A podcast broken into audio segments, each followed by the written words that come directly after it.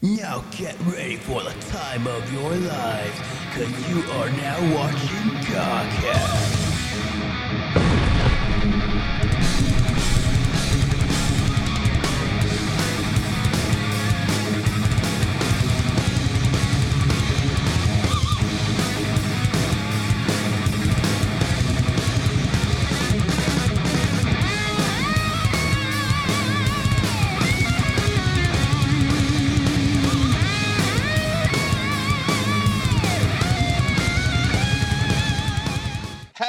Everybody. Welcome to Godcast, the show where 20 episodes in and we still have no idea what the hell we're doing. I'm your host, HydroWave99, and I'm joined here today with Foof Alpaca. How are you today? I'm doing pretty damn well. I have so much caffeine in me, thanks to our sponsor, Scuba Jonesy. I'm sorry. Uh, anyways, uh, uh, um, can't wait for chapter three. Anyways, uh, no, I'm doing pretty fine. Uh, just woke up. Um, you know, life and all that. You know, uh, went to the comic book store today and uh, uh, got a bunch of Pokemon cards. One of them was fake, and one of them was well, actually, it wasn't a fake. Like, I mean, they had a deal for three, um, for like twenty five bucks, and it was like metal ones.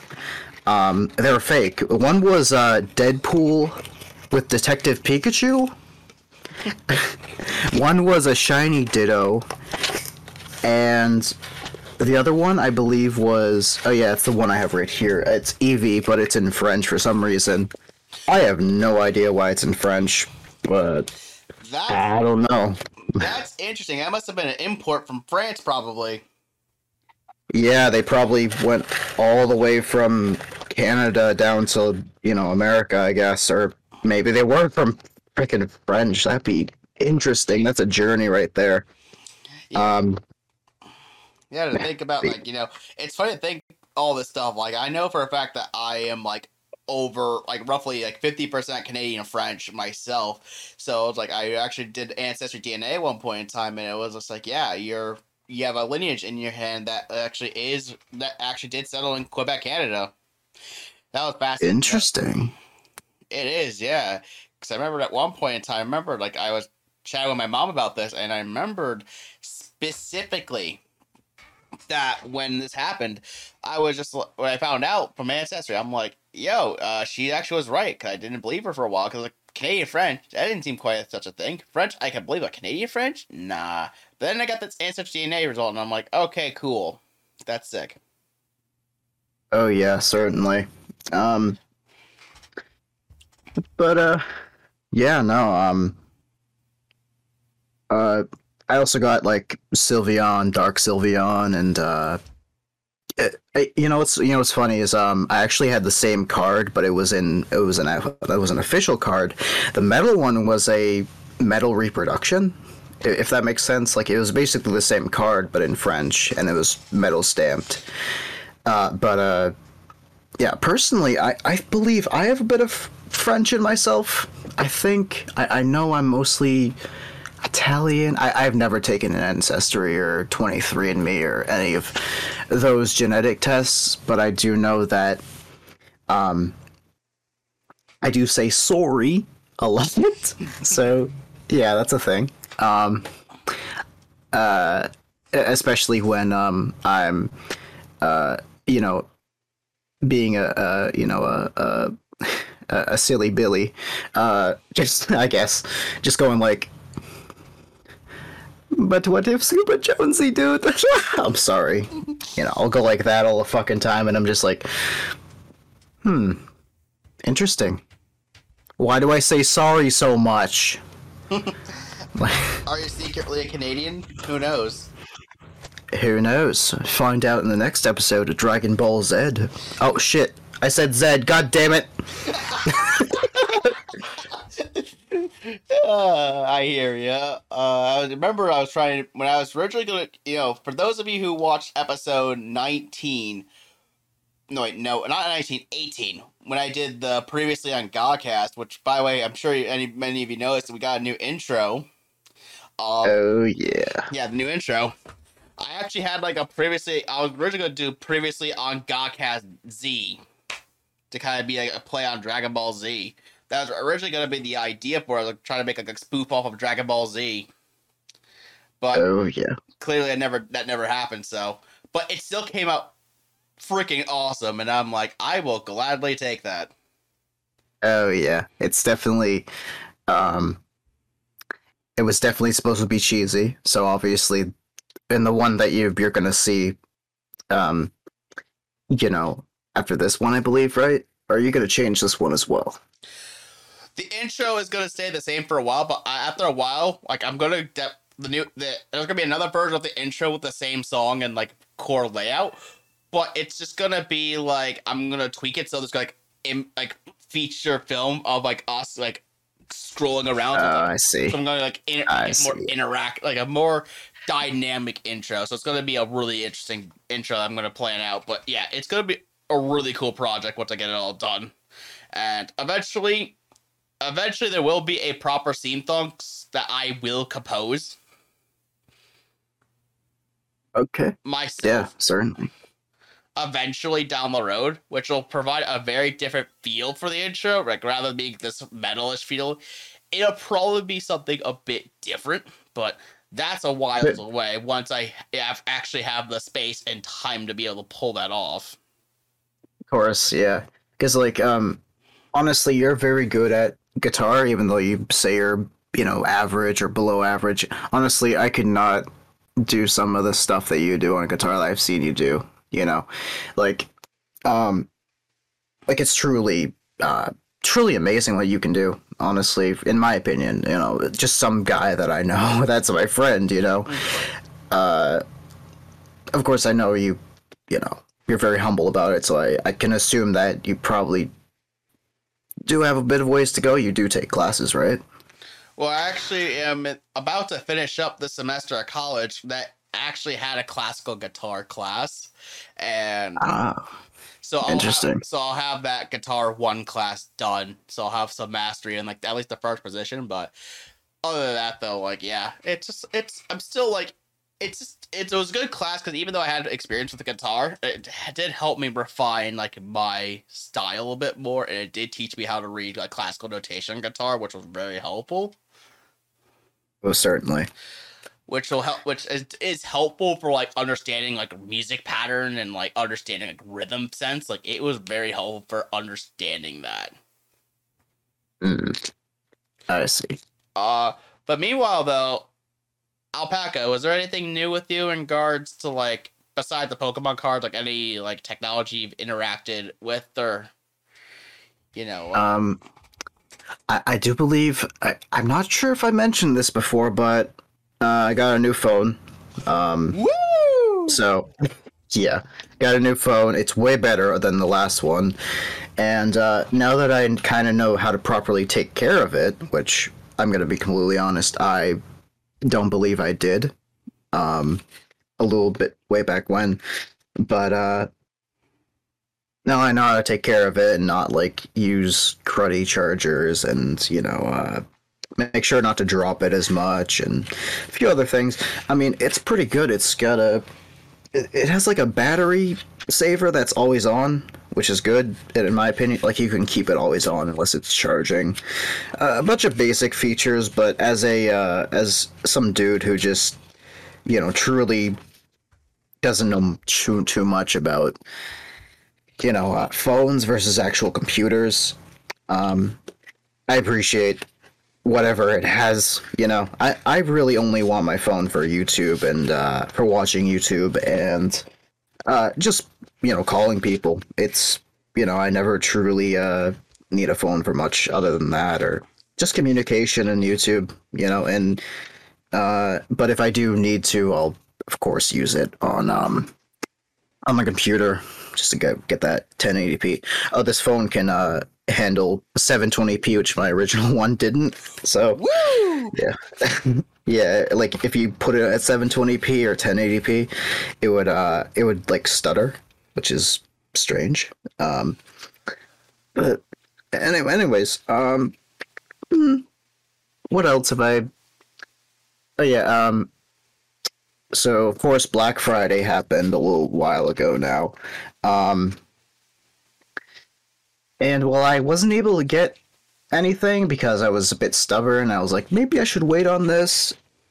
There were some pretty good deals. There's like an SK Hynix uh, solid state drive, the uh, SATA ones. Those were um, those were like seventy five bucks, I believe. Um, and uh, that one was um, that one I would have gotten if I wasn't so stubborn about it, you know. But uh, I mean, you know, whatever. It's it's uh, it's fine. Um, I was definitely looking at the Black Friday deals, but I do feel sometimes though that Black Friday deals nowadays have been been uh shortened to a uh throwaway stock, I guess. Like uh get rid of this inventory type of deal. Mm.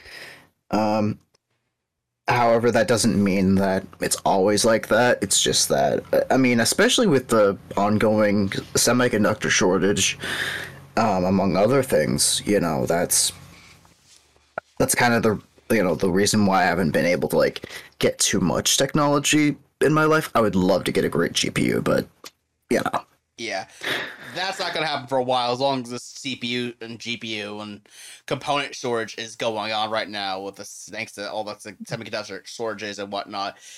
This is gonna be a thing for a while. yeah, unless our people can kind of fight back, which uh, mm, hint hint, one of the topics in um in a few uh, moments. But uh, Yeah. anyways, Yeah. Um. As for me though, um, I did. I haven't really mentioned some of the things I have acquired. Uh, for I think last time. I don't know if I actually. I actually mentioned I got some of the stuff last time, but screw it. I'm gonna show it off. Uh, I have this Zelda Game and Watch. This. Is, oh yeah, yeah, you showed me that. I play uh, Link uh, one and uh, Zelda one and two, and Link to the Past, right? Or is it Awakening? This is Legend of Zelda One, Legend of Zelda Two, and this also has Link's Awakening. All right then. Yeah, I was. And yeah, this is the and for those of you who don't have this, the Link's Awakening that's in here is the original version, not the DX version. I don't know how I feel about that. Right. But the thing is, there's a nice little touch on this. If any of you don't know, uh, there's a little glowing Triforce right there. If you leave it on, it actually glows. Oh yeah, I. I, rem- I remember sh- you showing me that. Um, yeah, that's that's kind of interesting. Mhm. You know. Um, other news. Um, I actually got a couple other games here. Oh, I'll show you my special edition collection here. I got Sonic Colors Ultimate, which is on the very top there, and I believe over here is my copy of Super Monkey Ball Banana Mania. That I recently acquired. And I also managed to get myself this lovely little game here called Tales of Arise. I've heard good things about this game, and this also was on the RPG list for Game of the Year. Not Game of the Year, but get the idea. The RPG of the Year in the Game Awards, which this game here is in the running alongside another legendary game.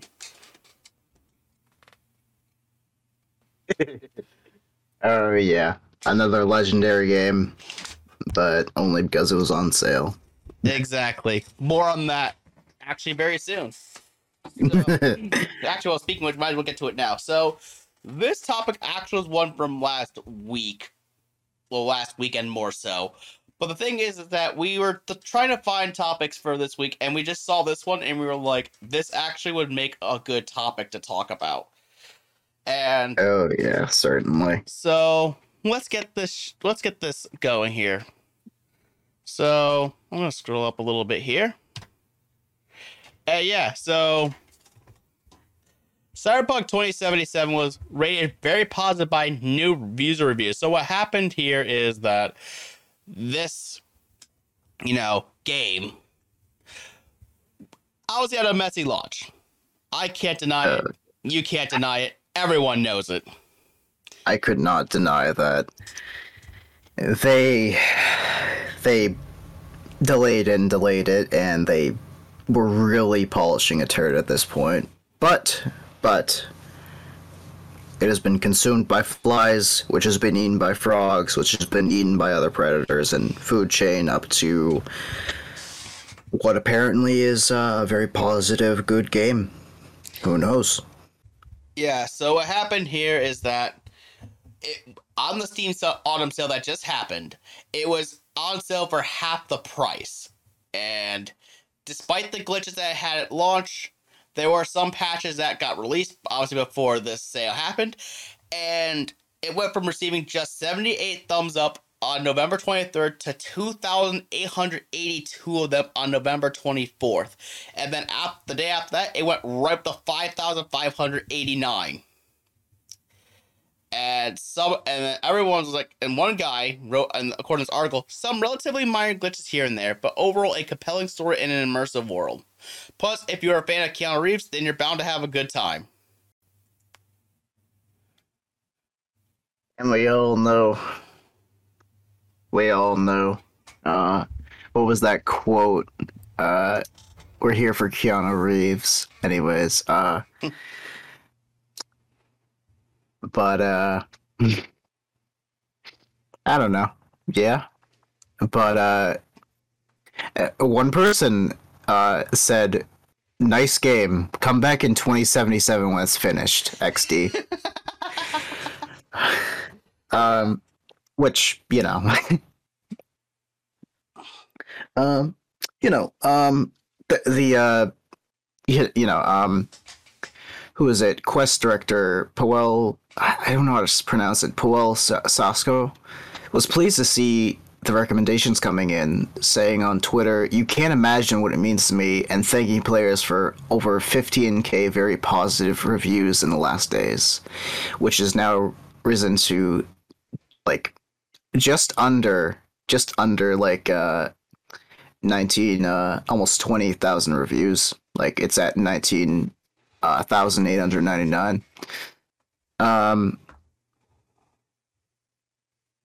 but you know um it's uh i mean it's quite interesting you know that a sale could like make a game just jump. Because of course you have to worry about you know the fact that the you know the most you know the news is just that it's it's such a you know it's a people didn't like this game when it came out. It was very buggy very unpolished. It got taken off the PlayStation 4 store which eh, my god you know like if, if your game has to be if your AAA developed game has to be taken off of a major console brand store then like i mean you've really messed up at that point. They really should have either not released it on the uh, younger consoles i guess or the older consoles i mean they should have only released it on the younger consoles the newer ones i feel at least. Um but this just goes to show that they really have tried their very best to you know polish it up you know for lower end uh hardware.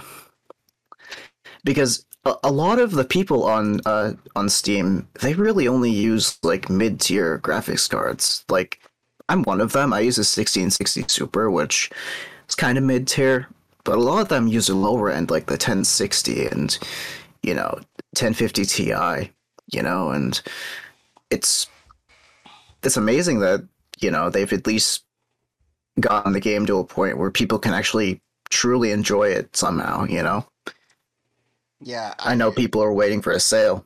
Yeah.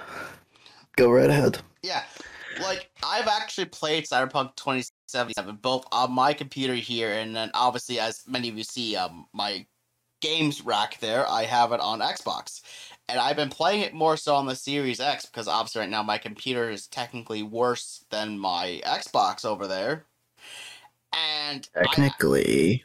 Yeah, can't do run Photoshop on it. Sorry, I'm, I'm not trying to be a PC elitist. You know. oh god. It's fine. But anyways, the game actually I haven't really encountered too many bugs with my playthrough of Cyberpunk 2077 and while I do like to joke around with the game a lot, especially because of its meme status on the internet, I you know, I genuinely enjoy the game and these reviews actually show that yeah, the game itself if the bugs were, you know, fixed up would have been had much better reviews when it came out. And like I remember reading something about the developers wanting like another 2 years worth of time for polish and to make sure everything was working right. And CD Projekt Red actually was trying to get the game rushed. Yeah, I I understand that they wanted to get it out, you know, just before you know Christmas, I guess, or not not before Christmas, but before autumn, and I I know that they are trying to get it out there, you know, as soon as possible because it was pretty much okay, but they really needed like CD Projekt Red should have just not given the go ahead. You know, the higher ups should have understood that this um, scheme of releasing an unpolished game and then fixing it up later, it really hurts the first impressions. Uh, Isn't it a, isn't it, you know, a thing still that first impressions count?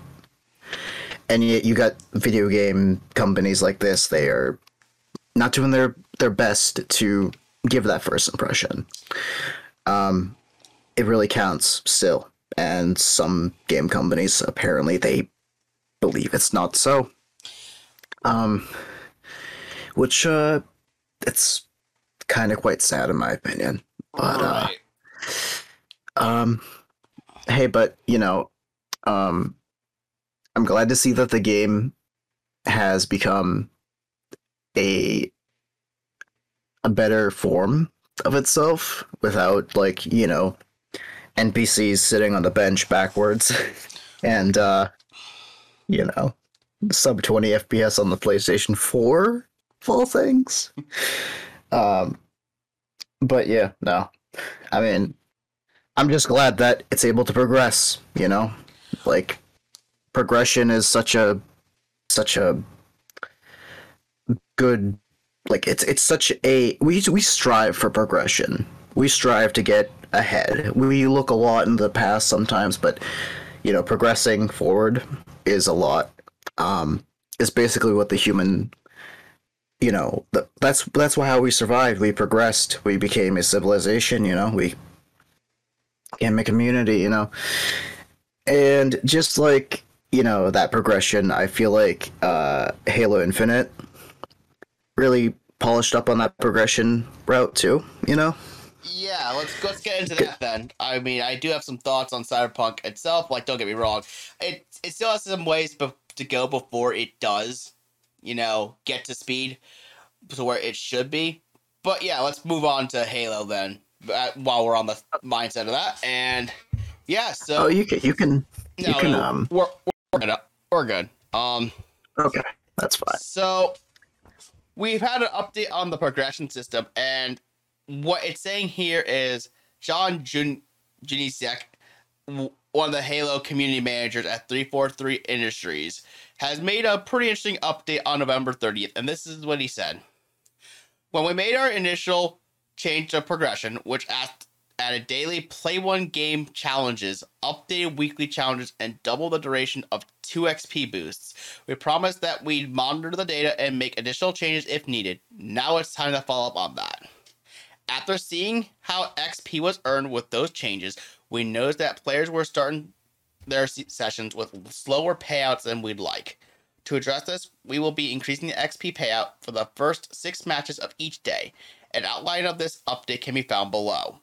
And you can see here that the first game will give you 300 XP. Games 2 and 3 will give you 200 XP. The fourth through sixth games will give you 100 XP. And the seventh plus game will give you 50 XP. And they believe this increase will help address those slower initial payouts while also benefiting those of you jumping on each day. Now, this last tweet he gave out actually was the biggest kicker of the whole thing. And to me, continue to show that 343 are wanting to make this game the best that they can. We know many of you want even larger changes, and we're committed to doing so, but those will take time. We made this update based on data and player feedback, and we'll monitor its impact after we push it live tomorrow morning. As always, keep sharing your feedback. So, like I said, judging based off what this is saying, this shows to me that 343 is at least looking at Halo issues and they're trying to come up with something actually reasonable to make everything work. Like, I believe the idea for, you know, actually having player, you know, killing other players, actually giving you some scoring is probably something they never, for some reason, didn't think to implement when they were developing this game, even though games like Fortnite had already had it. And so they're trying to take some time to figure out, okay, how are we going to best reasonably scale this with how we're trying to handle progression. Yeah, and I've seen a um, I've seen a uh, a an argument for that specific thing. Um, like uh, not having a payout for how many how many kills you get. That was actually uh, the counter to that is that um, it's best not to because if you're playing in objective mode, like Slayer, it's fine. But if you're playing in objective mode, having XP given to the people who get the most amount of kills is a little bit backwards because nobody will play the objective. Um, the the only counter to that though is that what if the objective gives a lot more score or you don't get score for kills, you get score for objective plays in objective modes. And in Slayer, it is the complete opposite because the only objective is literally to kill. That would make sense in some way, yeah. Like, or at least find a way so, like, yeah, killing is something you get, you know, something from, you know, these objective game modes like Oddball and all that stuff, but at least scale it down. Like, say if, like, Slayer gives you, like, 25 XP per each kill in objective game mode, it'd be like 13. But you would still mm. get, you know, 25 XP per every X amount of seconds you're at the spawn for the objective mode. Yeah, that might work. That might work. Um, of course, they'd have to balance it, you know, but I do get what you're saying. Yeah. Um, mm. I, I, yeah, it, that was the counter to it like but I, I, do understand that too as well like at least having some sort of payout because that's part of the game is literally to you know shoot the bad guys. And if they you know if if you don't do that they will shoot you and then steal the objective. So i do understand that that's part of the game and should at least reward you with like 10 xp or 20 xp per kill or something um and I do understand that as this is a free to play game, of course they can't exactly just, you know, crap out, you know, experience. They got to have people, you know, log in, which honestly though, um you know, I'm, I'm glad though that they did this uh first game, second, third, fourth, fifth, sixth, you know, seventh plus. Um I'm glad I did this because that gives more incentive to log on um, I feel like what's missing is a reason to log on, on in some games, and this would this would give you the uh, the uh, joy of logging in and playing a game and then getting that experience boost. But as you play more, you know, some people get tired. You know, some people get tired of it and they leave after their, you know, eighth game. Um, me personally, I don't really like. Uh, I don't play that long. So I do like this progression system. Oh, I hear you too. Like, any, even in addition to this too, I mean, we're not gonna talk about this actively because it's whatever. But we did. I did spot a video in my suggestion feed that I brought to Alpaca's attention that they brought up some Twitter feed conversation that's like, hey, we are actually going to try and introduce more game modes. So having those game modes in addition to this progression system would actually oh, help yes. a lot. Certainly, yeah, that too. Because, uh, um, can I talk about what they included? Yeah, go for it. Yeah, you can mention what the video yeah. included. So there was, um, give me one second. Let me go back to it because I don't know the exact name of it. Apologies, viewers. Uh, where is it? Uh, here it is. Think. Uh, yes. Okay, let's mute that. Pause it. All right, so um, apologies. Uh, all right, so there is uh, free for all, SWAT, Fiesta. Um, but uh, the only thing I wonder where is infection because that was a that I know that that was a very very like um it, so uh, I, I know that that was a very big mode way back in the day. It's like it's literally you know infected. It's I, I love the idea of that is that you kill as the infected like one person becomes infected and then they attack and all that um, and as they slowly it's like zombies basically you know? Um, but looking at the game modes that they are working on free for all we all know what free for all is it's Woo! The mode that I would always play in that game, probably. I swear to God. Oh yeah, certainly. Uh, Fiesta, which we already got an event for Fiesta, but this time it's not um, towards a certain, you know, event. It's actually just Fiesta. Uh, Tactical Slayer or SWAT, which um, ah, Tactical Slayer. I am brand new to Halo, so um, I me just look up- I believe that's some mode in which you just start off with battle rifle, which is the pulse like three shot with like a mini like a slight scope on it. okay, I believe Okay. it's uh, the mode which you just start off with that, and then because I know that's how ranked work too. But if I remember Team SWAT correctly, that's what that is. It's like a Slayer, but you start off with just the battle rifle, and it really, and then it really makes you. It's one of those modes. It really incentivizes you to explore the map and try whatever weapon you can find because you only start off with like one weapon or something like that, some stupid thing like that. I believe that's how that works. I see.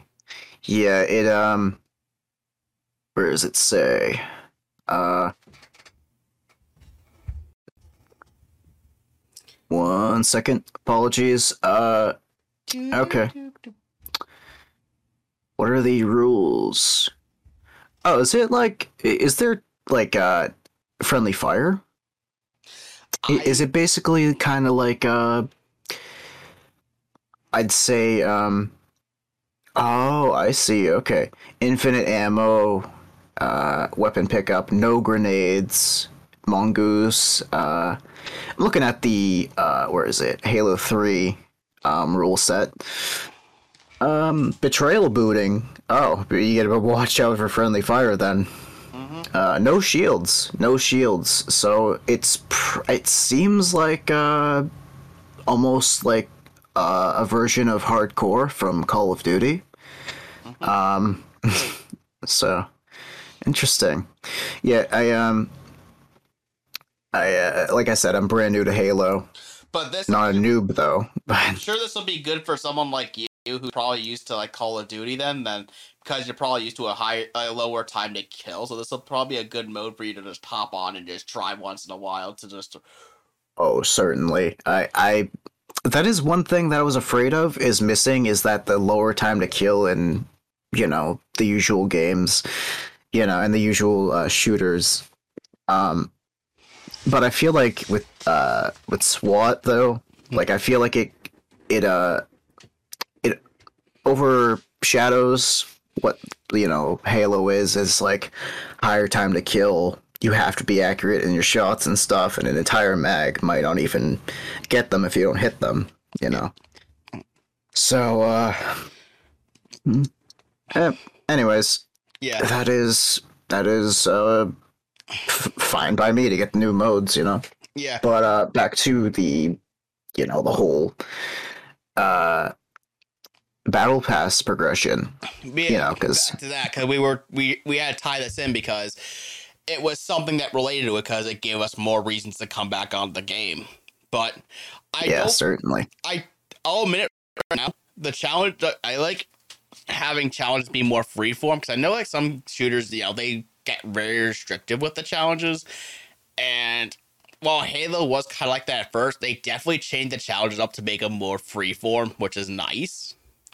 And I feel like as long as you keep the the challenges freeform, and then with these experience boosts, it'll go a long way to make the game better.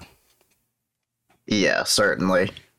And I do hope that as December 8th comes around, when the campaign pops up, they'll, you know, kind of enforce that it's no longer truly a beta and go to the point where they're uh, expanding the game a lot Yeah. more. I, I truly am excited because, uh, you know, the, the only exposure to Halo I've ever had was my brother, you know, playing on the Xbox 360 back in the day with, you know, Halo 3 and Forge and stuff like that. So, um, But then having a friend who was actually kind of curious about this game and was like, "Oh, it's free to play. Let's just try it anyways," and then actually get oh yeah. It was certainly, yeah, yeah. And it it is, it pumps me up. I actually really enjoy this game. Um, can't wait to see more. absolutely. I'm sure with the single player, it's gonna make you really hyped up and act like you mentioned at one point. Want to go back to the Master Chief Collection, see what in the world have you missed from this franchise? You wish you played sooner. Yeah, I truly do.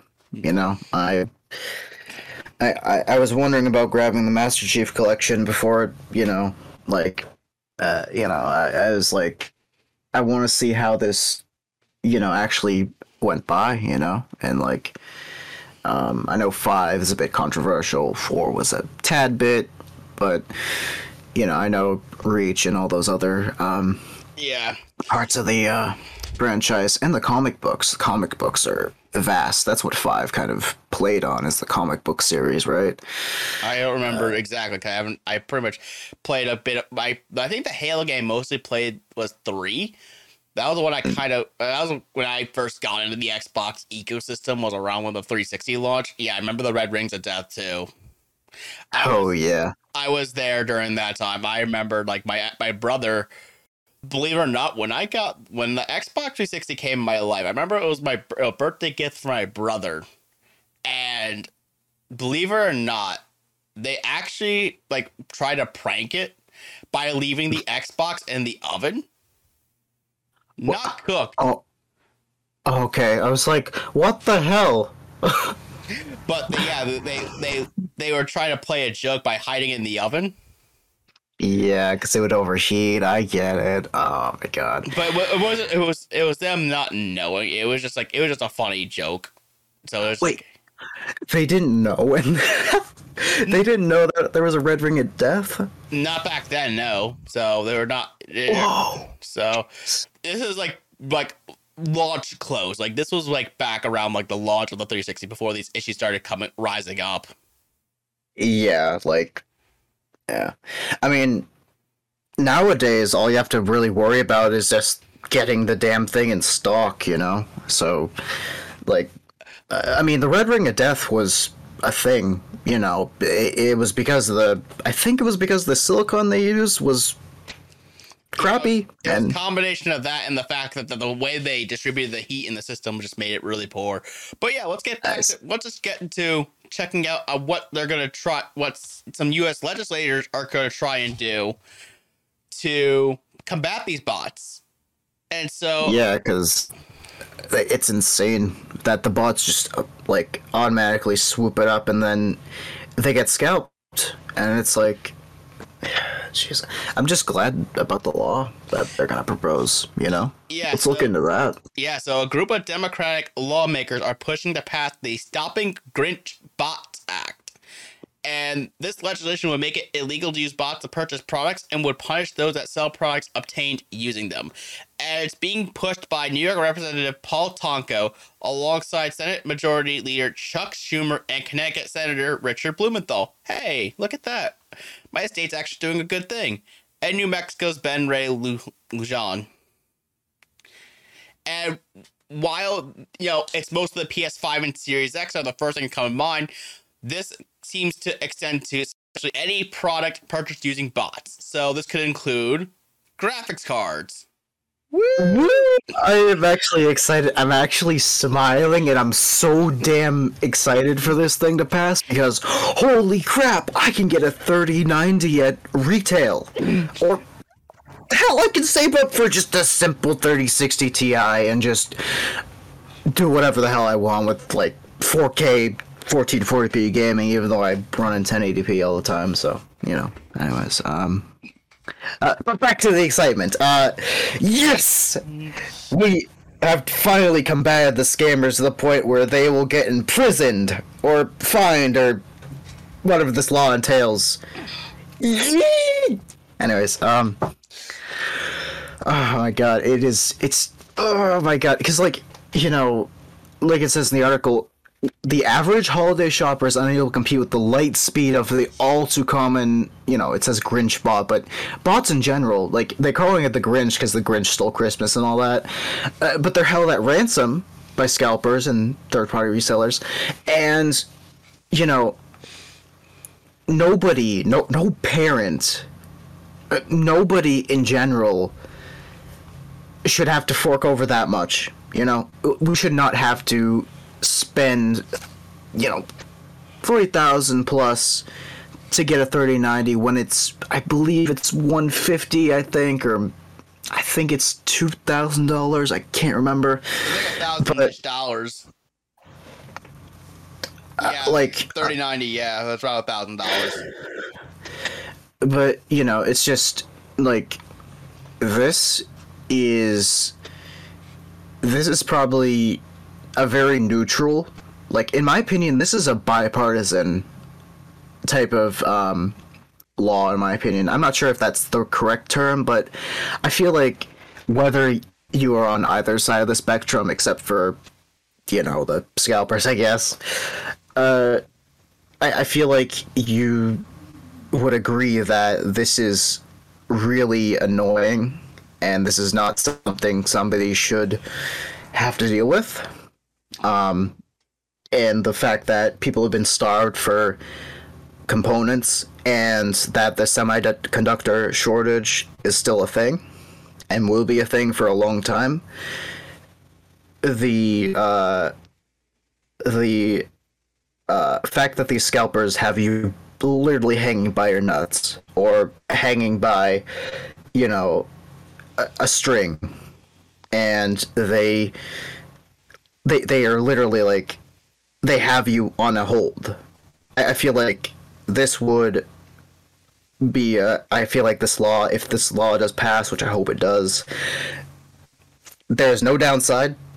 It literally punishes people who are forcing this semiconductor shortage to last longer than it should because people aren't able to get their stock in fast enough. Right. I feel like we're we're being forced to be like be lightning quick when you can only hit F5 so much. Yeah, literally, I I was lucky enough. I was able to be quick enough, and that, that I was able to get my Xbox Series X and PS5. Like, if it wasn't, Thank God. yeah, like if it wasn't for that, I probably would have had a PS5 literally on launch day. But one of the things that it does mention, and this is why we think there's a good chance this could pass, is that in 2016, Blue Blumenthal, Schumer, and Tonko were able to pass the Better Online Ticket Sales Act, which stops resellers from using bots to purchase tickets for concerts and sporting events. So they already we already had part of the deal done.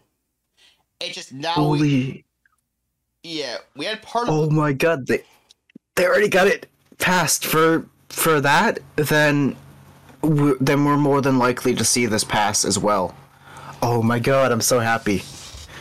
yeah Go right ahead, man. yeah. eh, However, another thing that it does mention in the article is that the UK also considered a similar legislation early in the year, but so far we haven't heard anything about it yet. So hopefully we'll hear something about the United Kingdom side. That will be really nice to see. But Would love to. yeah, so at least it'll be another country that we don't have to deal with with this whole thing. So the more countries that we don't have to deal with this, the better. Oh yeah. I hope this passes by you know, just before Christmas or it literally like I hope it passes frickin' tomorrow of all damn things, you know? Um of course that's that's a pipe dream. But if this passes, oh, rest my heart. I hope uh, I hope to see more on this later. You know, and then we can finally get e- get us a RV powered GTX 3090. I don't know that What? that does not make any sense, but we'll go with it because an RV powered 3090. What? So, are you telling me that I think I, I could? Are you telling me that I could harness the power of the 3090 and then go cross road with it? And then basically become a Tesla, a walking, uh, no, a driving RV Tesla. Holy crap, Elon Musk, take my money. um, I mean, uh, I mean, my God, you know, I, I'm just, you know, uh, and you I, I just hope that it. yeah, and you too can finally buy a new phone that uses the T-Mobile network and go to Nebraska and find witness the wilderness. Yes, finally witness the middle of Nebraska by the power of uh, the the CEO of Nvidia and Su from AMD, and uh, you know, uh, I, I I'd have to reconfigure the damn thing, you know, but uh, at least I won't have to reconstructure my development team because of a terrible launch year after year. You know. Absolutely, yeah. We have to. th- We're in the next phase. Yeah, we have to. We have to get this going here because my God. Woo! you know, I just, oh, yes, I love this. I'm happy. I hope I am able to see graphics cards in stock from all over. But, anyways, EA Yes. is making major changes Oh yeah. to Oh yeah. the dev structure. So Um, yeah. let's get right into that. Yes. There's a lot to say. So as we know, Uh, yes. Battlefield 2042, which if you haven't seen our discussion last episode, we highly encourage you to check it out because we went into very high detail about someone's experiences with the game. Oh And- yeah. Oh, and the um really terrible uh car textures on the battlefield. Like my god. yeah. Anyways, yeah. So pretty much what happens is that af- after the release of Battlefield 2042, EA decided they want to make some changes to how Battlefield's going to work. So essentially, what EA wants to do is wants to create a Battlefield universe that will seemingly span multiple games and offerings, which will be developed by different studios across North America and Europe that's the basis of why they're doing it. They want to make a massive universe with this. I see. So what's happening is that Dice GM Oskar Gabrielson is leaving the company in pursuit a new endeavor outside of EA. And this also includes Respawn's Vince Zampella taking on a bigger role as the new overall boss of the Battlefield franchise, while Halo designer Marcus Le- Lehto is building a new development team in Seattle focused on injecting more storytelling into the Battlefield universe. Ripple Effect, the developer of 2042's Portal Mode, is developing a new Battlefield experience in the 2042 universe. So this is like our big shakeup here. So now we're getting story. So now we're getting story directors from Halo, which Halo has been known to have a pretty solid story, and then you're having someone who also already has experience with Titanfall coming into Battlefield, and Titanfall has Yeah. been a very popular actually well not in terms of sales but popular among its player base as a powerful shooter and there Certainly. and the portal mode which i hear is actually like the best mode in within battlefield because it's a mode that literally lets you play all the older battlefield maps not all of them but a good majority of them inside 2042 is making their own experience in that world Yeah. I am personally kind of excited for this. This is actually kind of interesting. Um you know, uh, Vince Zampella, Mm-hmm. you know, of course from Titanfall uh, and Respawn. Uh, you know, um, Halo designer Marcus Lehto, Mhm. uh, and the developers of the Portal mode from 2042, Ripple Effect. Uh, the way I see this is that, like, Titanfall had great gameplay. You know, Titanfall was a masterpiece. I know from a lot of from what a lot of people said. I personally don't have any true experience, and but I'm I'm I genuinely know that a lot of people have had great fun with that game. So, uh, the uh, you know, we got the gameplay. Now, Marcus Lehto building a new development team in Seattle focus on storytelling. So that so uh, honestly, the reason why the battlefields haven't really had a, a great story or have had any real campaign in a sense or any story mode is because I know they've they've kind of been a flop or they haven't been truly uh you know they work but a lot of them are quite uh lackluster. I played four. I played uh battlefield 4's story mode. And while it was you know it was a uh experience i honestly got frustrated because a lot of the enemies were just they're either like dense they're acting really dense or, or they were acting um like bots and they were literally spawning out of nowhere. There was a lot of glitches. I remember there was a uh, there was a tokyo one you know there was a tokyo level and you could literally jump off the side of the building and you could see that there was no building beneath it. It was just a floating level. Um i know five got a lot of crap because they they changed up the actual um story uh, and they made it not as historically accurate and people didn't truly like that which uh don't like it don't buy it you know. Um but i feel like if if because i like you said halo has a good amount of um story to it. Uh it's very it was and i personally I, like i said i'm new to halo but if I play the campaign and I, I like it, I'll let you know when it, when it comes this the eighth. Um, but the idea of having somebody who is great at storytelling being the head of uh, a new dev team that would work on storytelling, I feel like they'd, uh, you know, I feel like it would improve the overall Battlefield single player experience. I know EA is kind of in that mindset where single player is dead.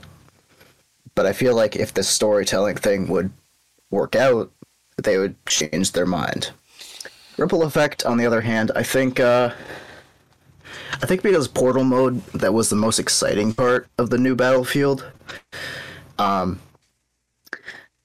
I think with the whole new like universe thing, I feel like they would uh, it would become a, a, a live service in the sense that you could go back to older battlefields kind of you know how like in battlefield you can switch to one or five or four in, in the sidebar? Um i feel like that's what they are uh they're going to attempt you know? And i feel like this uh this be quite uh oh hold on one second. Uh Brian uh, Beede or Byron Beede. I'm not. I'm not sure how to say that name. Okay. Um. They're uh, a shepherd of long-term strategy and business decisions. Um. I see. So they've even got somebody from Call of Duty, like, um, working on the Battlefield um franchise. As we haven't had enough FUs to Activision as it already is. Yeah, well, I'll separate the art from the artist, I guess. You know, Oh, absolutely. at this point, because Uh, fuck that old mess. But yeah, go looking at all this stuff. It's like it's really interesting to see that you know we have like Halo coming, some all sorts of different talent. You know, like I said, there's Halo in Call of Duty. There's like Titanfall even too, and they're all mixing it in together to try to develop this like n- like universe. Try to get Battlefield 2042 fixed up so it could be used as an anchor point for a whole universe, and that's a very in- ambitious idea that they have. Yeah, definitely. And uh it- you know the uh the rumor of the uh sequel to Fallen Order? Um for Jedi Fallen Order? I would believe it, yeah. Like I know that Respawn has done single player games. And the funny thing too, I was gonna mention this. Uh, I was kind of slipped my mind, but since you mentioned Jedi Fallen Order, it reminded me. Jedi Fallen Order actually performed as of EA's expectations. It actually performed well for them. So that they are they EA is funny enough been leaning into more single player games than what some other Western companies have been leaning into. They're, they've been gravitating towards the single player mindset slowly again. Yeah, definitely. And that's uh kind of uh you know, I feel like that's kind of the side effect of uh you know, saying that it's dead versus it actually being dead because um a lot of uh a lot of games I like to play are usually single player because um I feel like the ability to have a uh, you know uh, some things to connect you to the game is what allows me to uh, enjoy it a little bit more than just playing the multiplayer. Like, uh, think of uh, Red Dead 2. Red Dead 2 was a masterpiece, in my opinion. It's a great game, uh, but Rockstar has been focused on Red Dead Online a lot more. And that's because after the success of Grand Theft Auto 5, and they kind of shoehorned the definitive edition, I feel like I feel like Rockstar. I I actually have I I have is that yeah that's five. Okay. I actually have five um as an Xbox title. Yeah I also have it over there sitting over there I think. Uh um but uh what was I saying? Oh yeah so uh I feel like they don't understand that a good single player can make people connect with the franchise way more than some shoehorned multiplayer. And I feel like it's shoehorned because I feel like they focus all their efforts on an online live uh, live service because they feel like it makes them more money. And mm, I'd say yeah, because microtransactions and single player games have less of an effect, I feel, than then yeah, than just a money spewing machine, you know. Um, however, uh, I think with the single player game, I think there there people have been. How do I say this? I, pe- I feel like people have been starved of a great single player game that they can just go back to and you know just either live or relive and th- you know there are great there are great single player games out there that are only single player bioshock you know? Uh as one of them you know? I feel like and i also feel like uh some of the uh you know e- even though they're you know call of duty is mostly multiplayer i feel like some of the campaigns you know i noticed how black ops 3 felt like a disaster because they tried to not connect it with- the Black Ops franchise, and I feel like when four didn't even release with one to show, shoehorn horn in a uh, battle a battle royale, felt like it was uh, quite a ca- crash a cash grab. Sorry, I keep on It's fine. uh, but you know, I feel like if a single player experience was actually if if they put heart into it, I feel like that would um that would add to the overall like love of the franchise, I feel. But anyways, I feel like I'm talking too much. Um No, speaking of going but yeah, I mean but eh anyways, um I mean at least we can go back to older games. You know, you know, like. Uh, you know how like the Xbox Game Pass and stuff, how you can they have a lot of older games and you can replay them. Mhm. Like, I I truly love that. You know, Like- yeah. it's it's like only ten bucks, I think, right? Or did they change it? I don't know. For for a month of like playing older games, you know, Yeah. So or about hell, even even newer ones. Yeah, so I believe it's like eight or ten bucks a month if you want to get like one platform, but it's fifteen if you want to get like the cloud gaming service and then like access to both PC and console Game Pass libraries. Uh, I see. But anyway, I wonder how PlayStation would handle that if they did. yeah. So the idea of this, let me show you on screen here. Except without typing two, because I'm trying to transition over. Uh, anyways, so PlayStation is planning on making a new service to take on Xbox Game Pass. Now the thing is, is that with PlayStation, what they're trying to do here is they want to merge the PlayStation Now and PlayStation Plus subscriptions together because PlayStation Now kind of was like a proto game, like a kind of like a Game Pass ish. Because it would, I'm sure you know that PlayStation Now was originally Gaikai before PlayStation Sony and PlayStation bought them off and then rebranded them PlayStation Now. But the problem is, is that you know, even though they did add the ability to download most of the games on the PlayStation Now library, it, everyone just still thought it was streaming only. Yeah, certainly. And so what they want to do is they want to combine the two services together, PlayStation Plus, which is like Xbox Gold, and PlayStation Now together to streamline this and make it, you know, easier. So the idea is this. Sony is planning is planning a new subscription service to compete with Game Pass. And, but the main difference here is that unlike Game Pass, which first party games get added to it right away, Sony still isn't doing that. So you're not gonna get like Last of Us Part Three day one on this hypothetical service, Yeah, I see. Which obviously kind of stings because I'm sure if like say you wa- you wanted to do that, acquire that game, and you don't have like sixty bucks to spend, well, sucks for you. You can't spend the fifteen dollars to be able to play it for a month. So, but anyways, so this is how it's. So it's going to be available on the PlayStation Four and the PlayStation Five. Yeah. And so let me see on here because I, I believe it offers something. And saying that in the spring, the service will merge Sony's two subscri- subscription plans together. And obviously, it's required for most online multiplayer games and blah, blah, blah, blah, blah. But it's going to retain the PlayStation Plus naming. So it's not going to be like PlayStation Now and PlayStation Plus together. It's just going to be on PlayStation Plus all together. Make it easy. People know the name, etc. Yeah, certainly.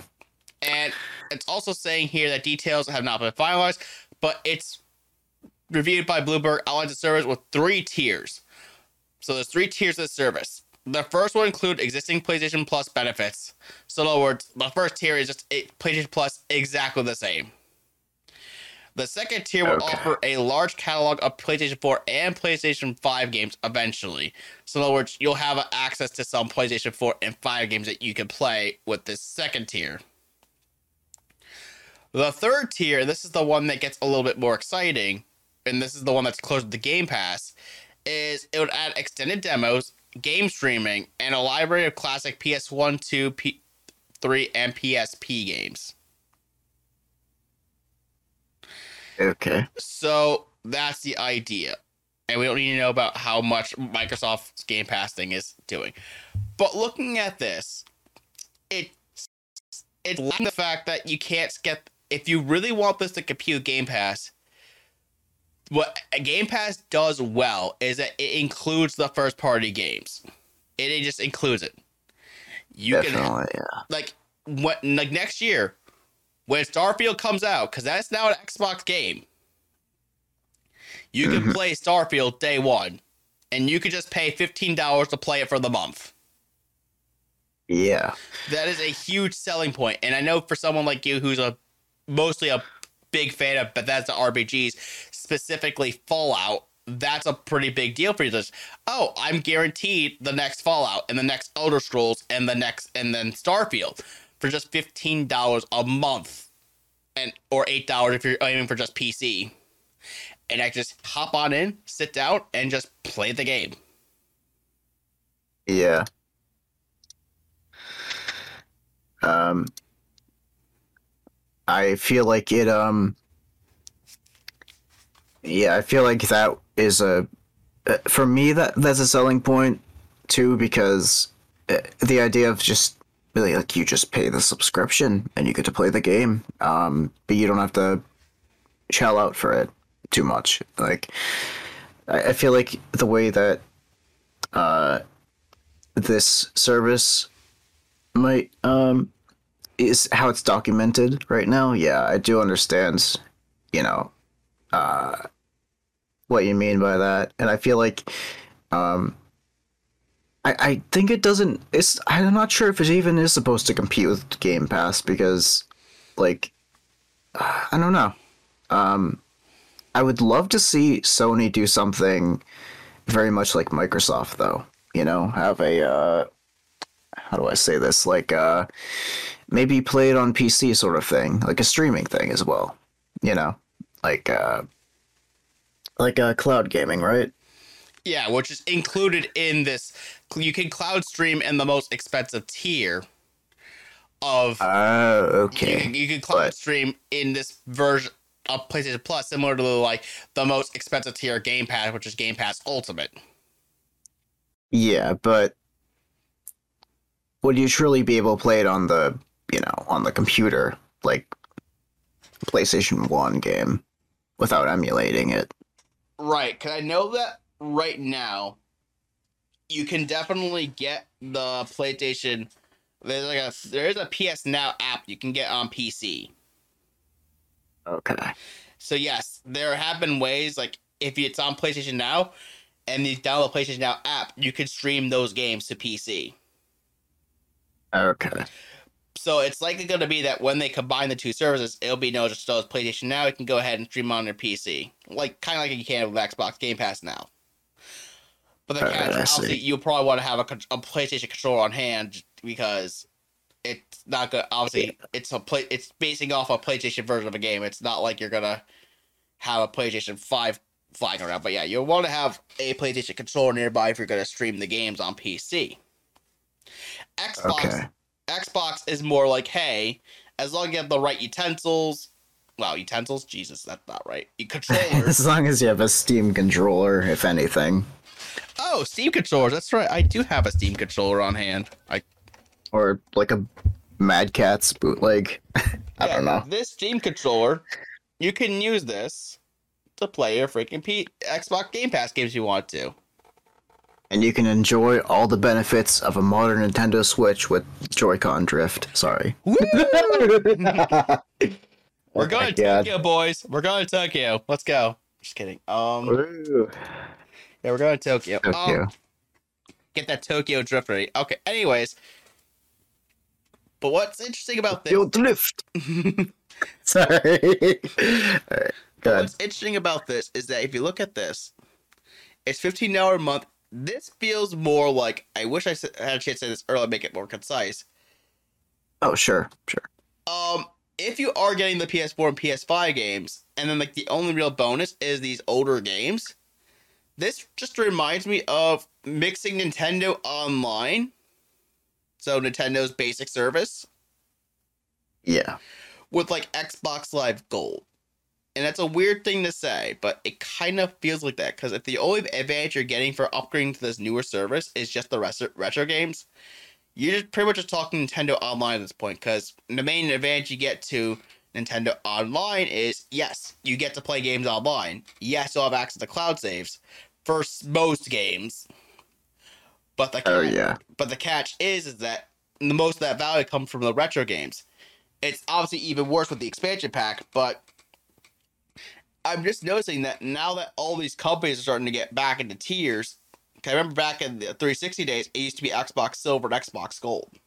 Microsoft practically alleviated most of the tears because it's like, oh, it's just Game Pass. That's it.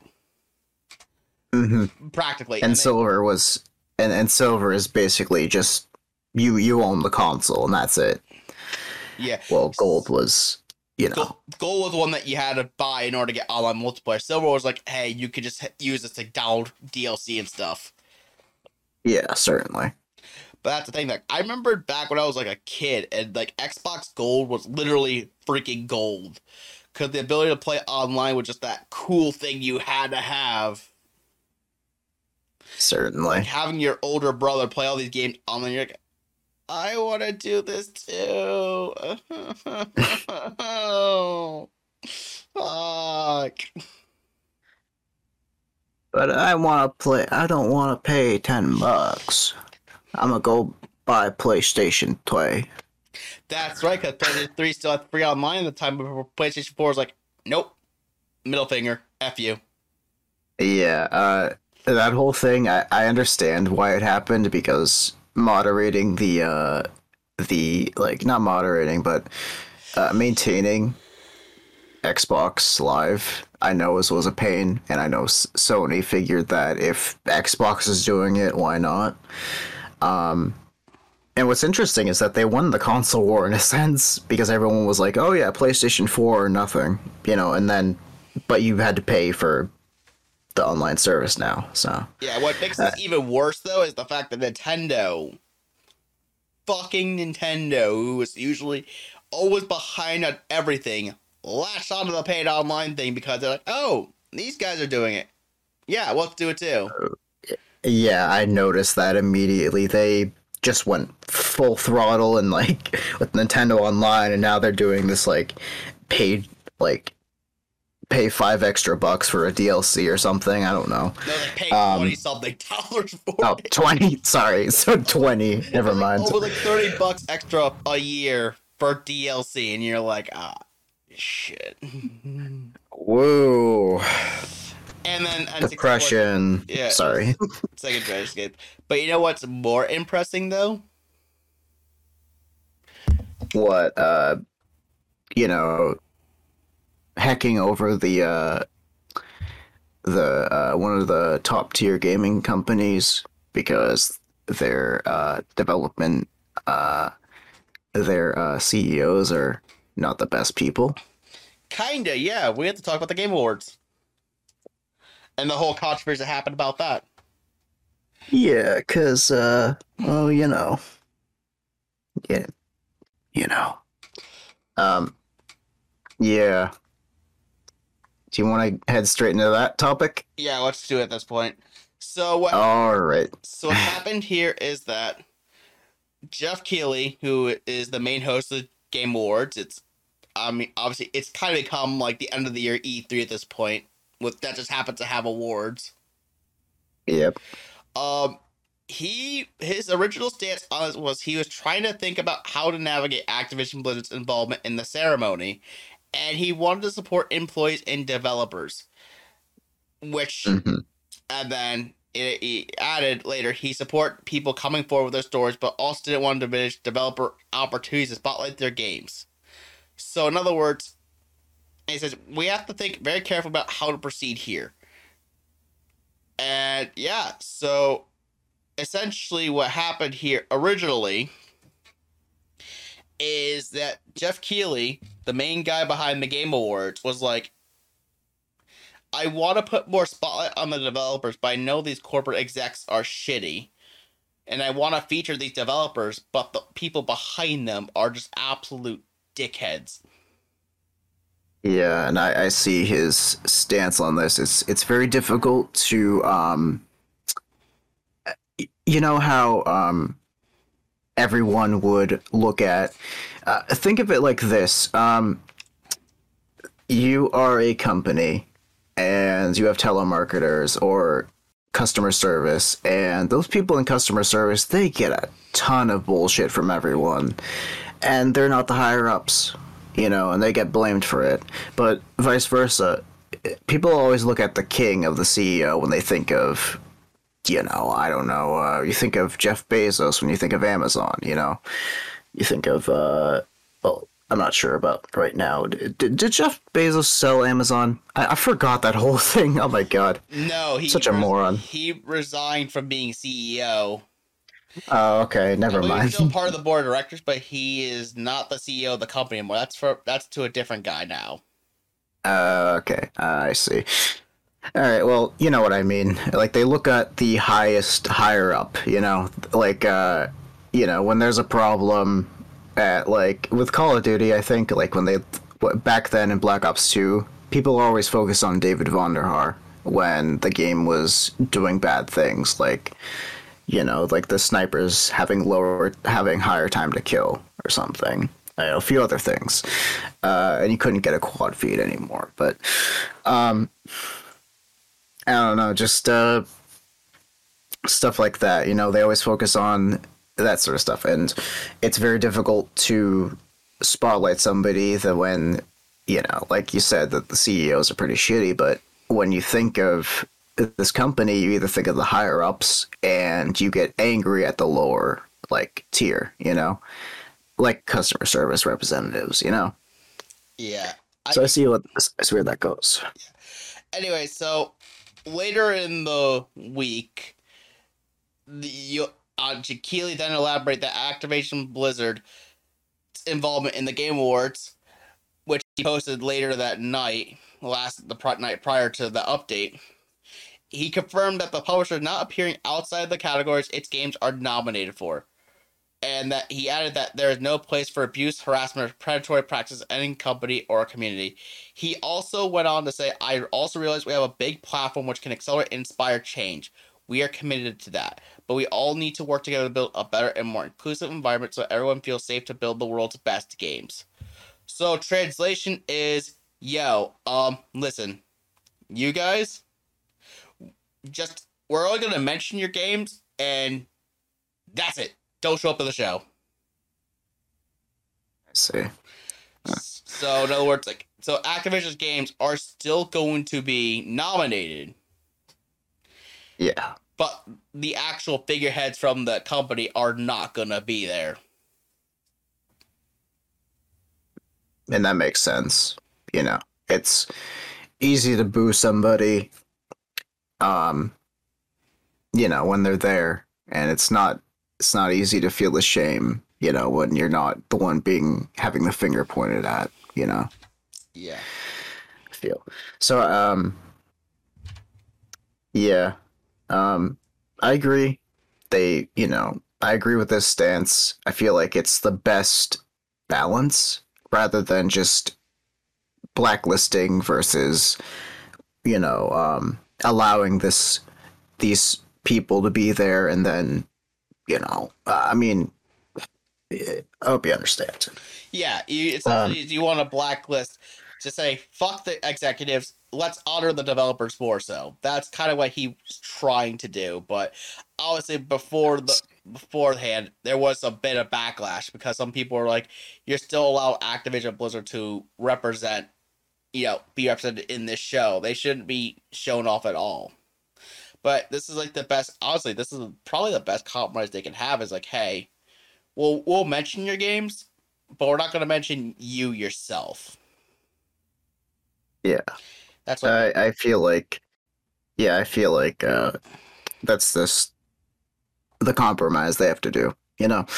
Um and also I feel like you know when when conventions exist, there's always room for bad people to do bad things. And I feel like I don't want these developers to get the brunt end of uh, the blunt end of somebody's uh, hatred for somebody like the CEO.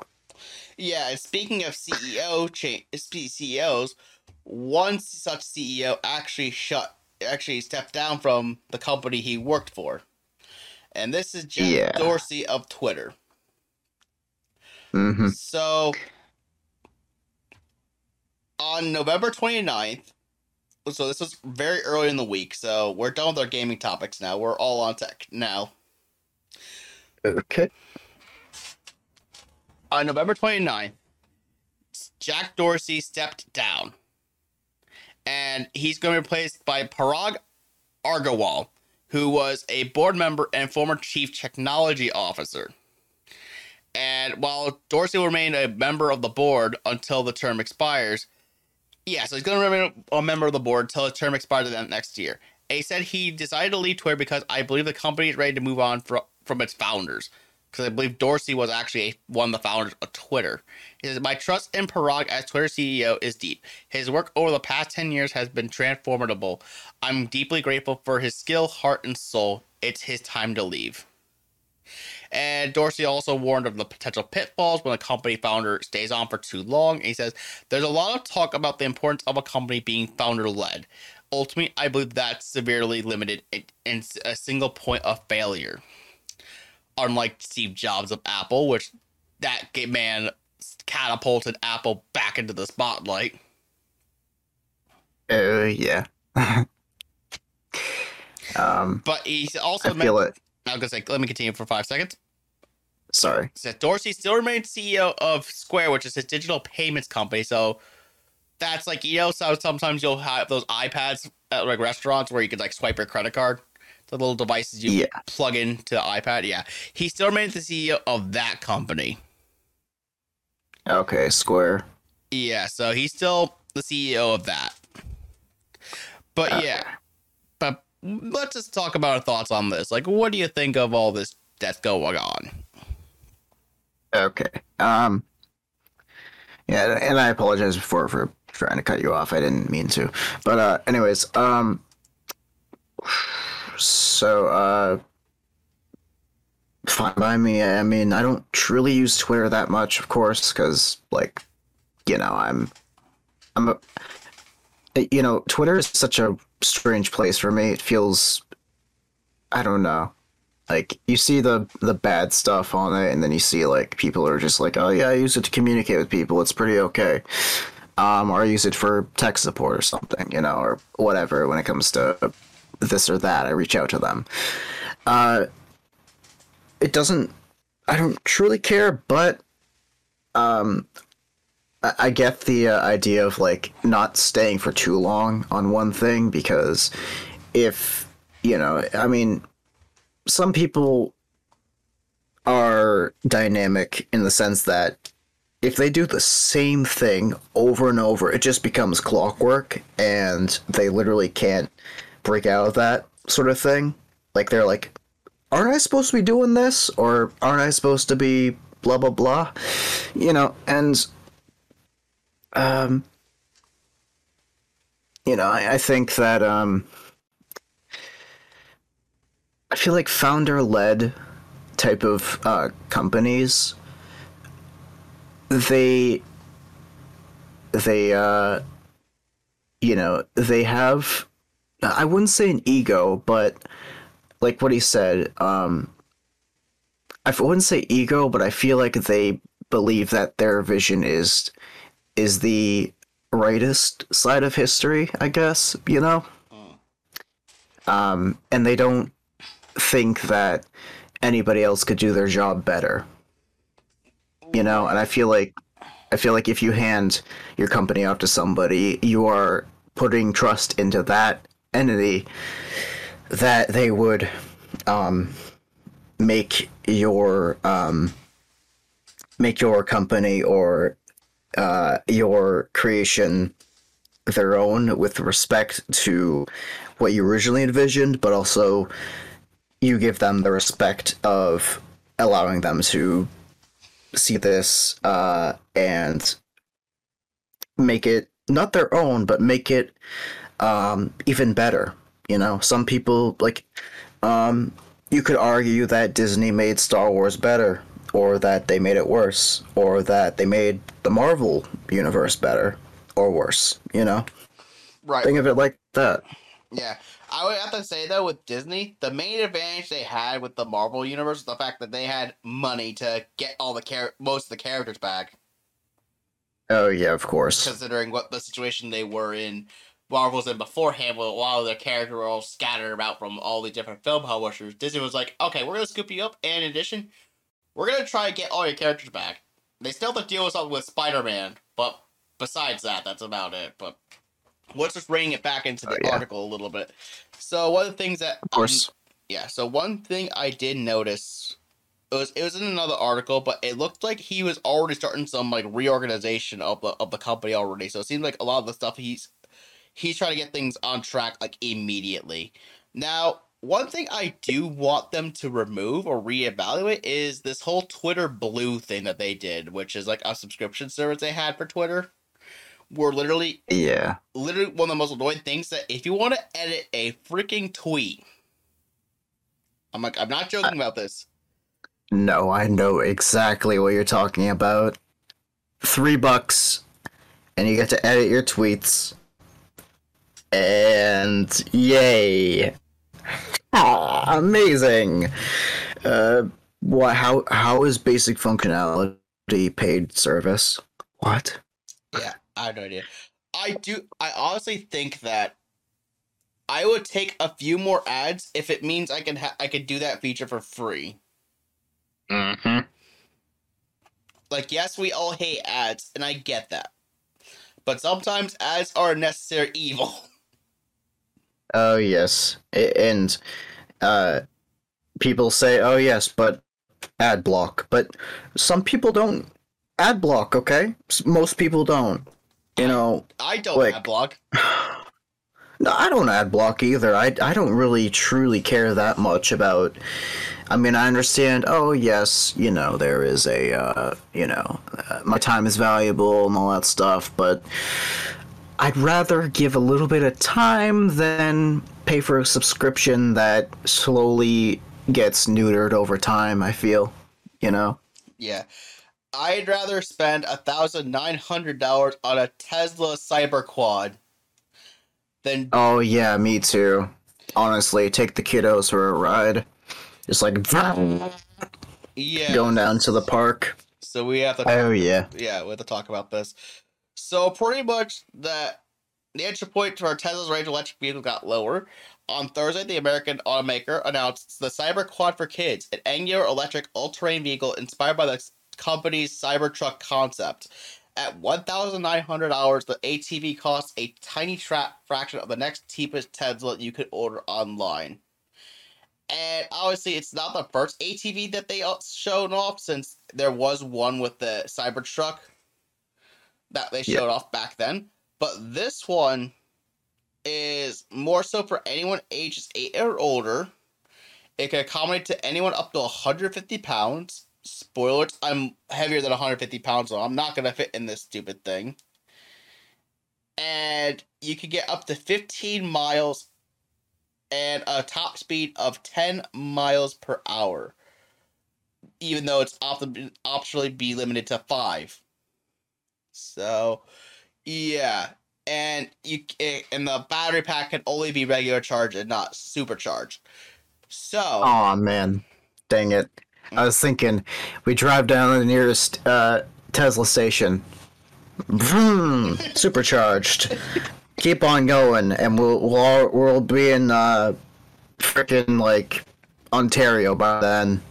woo. Okay, eh, but anyways, um, yeah, this is an interesting idea. I think I kind of think that this would have made more sense. Like, give like if official car manufacturer would do this for kids, like not just license the material out for like Fisher Price to make a car, but like an actual car manufacturer make this thing. Would be really cool. Yeah, just like a certain uh, certain uh, phone, you know, certain phone from Fisher Price. Anyways, uh, but yeah, no. uh, you know, nice. I love the. I like the idea of this. Uh, though I, you're paying for a Tesla made by like a toy company. You know. Yeah. This is like this is an actual Tesla. The only difference is just it's in a quad. Like I'm not gonna argue with like if I was a rich ass motherfucker, I would probably buy this for my kid, no question about it. Oh yeah. Like having my young son be able to drive around the backyard with this thing would be freaking cool. But Oh um, yeah. Obviously- Certainly. obviously because it only goes 10 miles per hour, you don't want to bring this on the streets. Just leave it in the backyard or on the hiking trail and you're good. Definitely. But what's even, I mean, but while this is meant for the, this is meant for the kids. let's talk about something a little bit more grown up.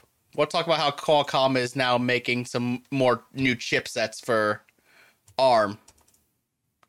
Qualcomm. Certainly. So, essentially, what's happening here is that Qualcomm is expanding its line of ARM chips for Windows and Chromebook. And they're doing the Snapdragon 8CX Gen 3 and the 7C Plus for Gen 3. And it's also being built so at least the Snapdragon 8CX Gen 3 is being built on last year's Gen 2 and is the it's actually the first 5 nanometer PC platform according to Qualcomm themselves. And it's being designed mostly for ultra slim and fanless laptops in mind. So in other words, super thin laptops to go. Netbooks, well, not netbooks, but you get the idea. It's meant for like a lot of stuff in that regard. And they're also, Oh yeah. it's also saying that the chipsets will deliver up to 85% improved performance compared to the previous generation and 60% better per watt performance than x86 chips. So they're saying this is going to be better for, you know, like basic like usage computers at least. And they're saying that there's going to have 5G and Wi-Fi 6 slash 6E connectivity. And it's going to offer multi-day battery life, upgraded camera and audio functions, and chip-to-cloud security. And there's a lot of technical stuff here that we don't really need to get in as much into. And Yeah, definitely not. we'll just say that according to this thing here, with the GPU that's inside this thing, you'll be able to play games in full HD, so 1080p at 100 frames per second. And Qualcomm claims that the pl- platform optimized let folks play up to 50% longer than certain competing platforms.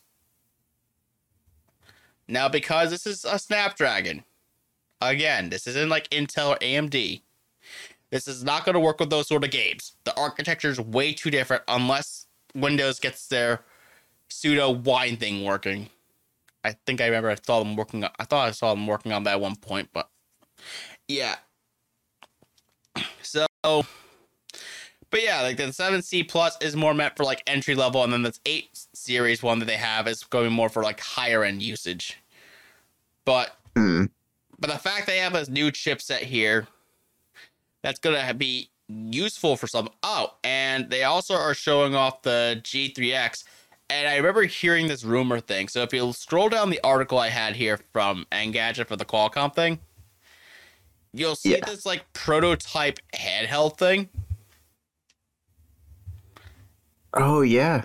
That's supposedly a Razer device that's being developed. Oh, that's quite interesting. It's like a uh, it's like a Steam Deck with a mixed with like an uh, Aya Neo or whatever it's called. Yeah, but the thing thing that the controllers don't detach, and it's using a pure mobile chipset. So this thing I heard was actually going to be pretty ridiculous. Like it supposedly has an 8K camera in it for some freaking reason. I have no idea why. Why would you put an 8K camera in a handheld device? What are you like? What are you traveling to like Africa and taking pictures of the wildlife while you're playing fucking uh, Fortnite or something? Yeah, I don't know, but it's I heard some weird. It it has like an OLED, like 120 hertz screen or some ridiculous thing like that. Like it's oh, interesting little device. I'll just put it that way. But Oh, yeah. It says to show off the platform. Razer, Razer collaborated with Qualcomm on a handheld gaming dev kit that's available to developers starting today via its website. The device features a 120 hertz, 6.65 inch OLED display with 10-bit HDR support, four speakers, and a built-in controller. The device can be even used for live streams that includes audio and video feed from players since it has a 1080p 60 frame per camera and dual mics. So apparently this can be you can live stream with this thing for some reason. Jeez, jeez, oh my goodness! I like. I'm gonna be honest. Like, that's insane, in my opinion. Like, I, I like the idea of being able to stream with like a handheld and just doing whatever the hell you want on it. Like, you could be gaming and streaming on this on this thing. You know, you could. I mean, maybe I don't know, but I do love the idea of this. It, it's got a lot of features that I like. You know, uh, the idea of like the 120 hertz screen. Um, that'd be good for video games. Uh, and the HDR, of course. uh, I don't know about 6.6 inch displays because uh, that's uh, you know, it's kind of small. It's For reference, think of the Switch's screen. yeah, It's uh, roughly the same size as like the Switch screen. Might work then. Yeah, yeah. Uh, but yeah. Anyways, awesome, yeah. awesome. I like this. So that's the device they highlighted here. That like, hey, um, that's what they're announcing here. But yeah, um, these chipsets seem like they're gonna be really good, especially on like notebooks and stuff like that, like laptops that you know don't need as like def- battery intensive CPUs like a x86 chip.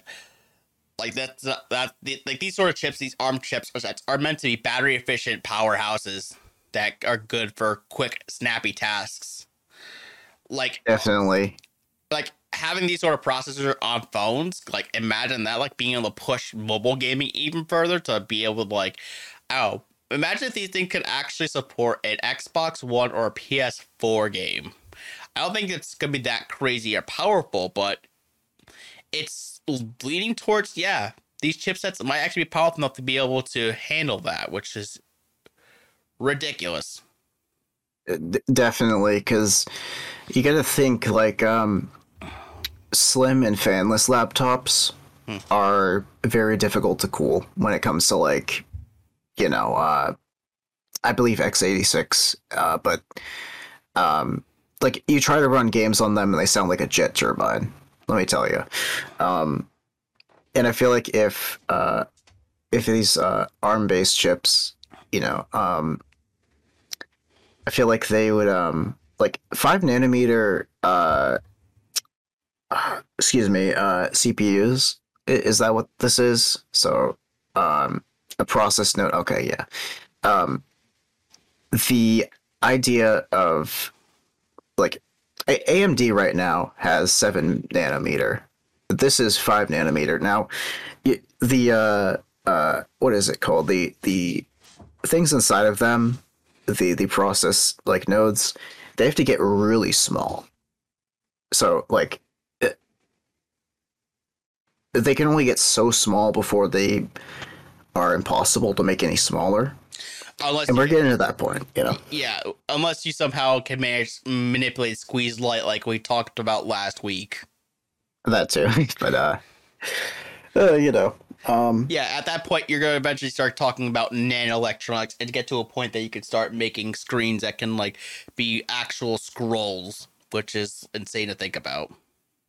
Yeah, certainly. I, I'm quite excited about this as well because this would be great for uh, productivity workloads. I feel. I feel like you'd be able to, uh, on the go, be able to use a bunch of um, ARM-based uh, software Yeah, and be able to. yeah. If the if there's like a tablet version of like like an ARM version of say Photoshop that you can just plug into a tablet that has one of these newer ARM based processors, Yeah, then it'll work out really well. Or in my case, like imagine if I had like an ARM based Snapdragon, like the high end one that's using this Razer prototype here, plopped it down and I can use it to like run Photoshop on it and make some animations off it, use like Adobe Animator or something like that. Oh man, it'd be brilliant. Again, granted, if there's an ARM based version of it, or if Windows can perfect their ARM based emulator, I think they've been working on for a while. Because I know that they're gonna do they've done ARM apps through the means of Amazon on the Windows Store, but like if you had like the perfect ability to emulate x86 apps on an ARM based processor, Oh yeah. definitely.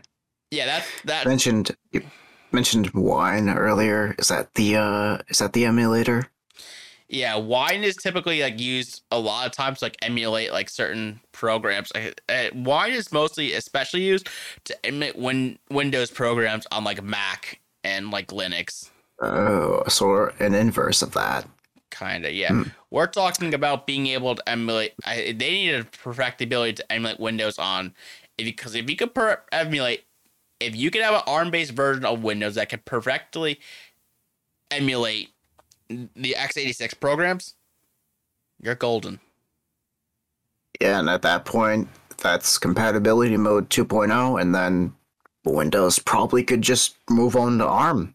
You know, if you know if all that works out. Yeah, because ARM's already a quick, snappy processor already. So imagine being able. So if Windows could actually fully migrate to ARM, then imagine game PCs just running on ARM and having this quick, Yeah. snappy architecture that can just obliterate everything. Like gaming performance could be off the roof if done correctly. CS:GO ARM running at uh 1,200 FPS. Woo! That what? A, uh, yeah, no delay at all. Um, exactly. It'd be great, and you can play. And best part too, you play it in five G, so you can be anywhere with it. Oh yeah. Um, But let's not get this misinformation carried away from us, because let's uh, get yeah. let's get tricked by some cats on the internet. These uh, adorable little cats.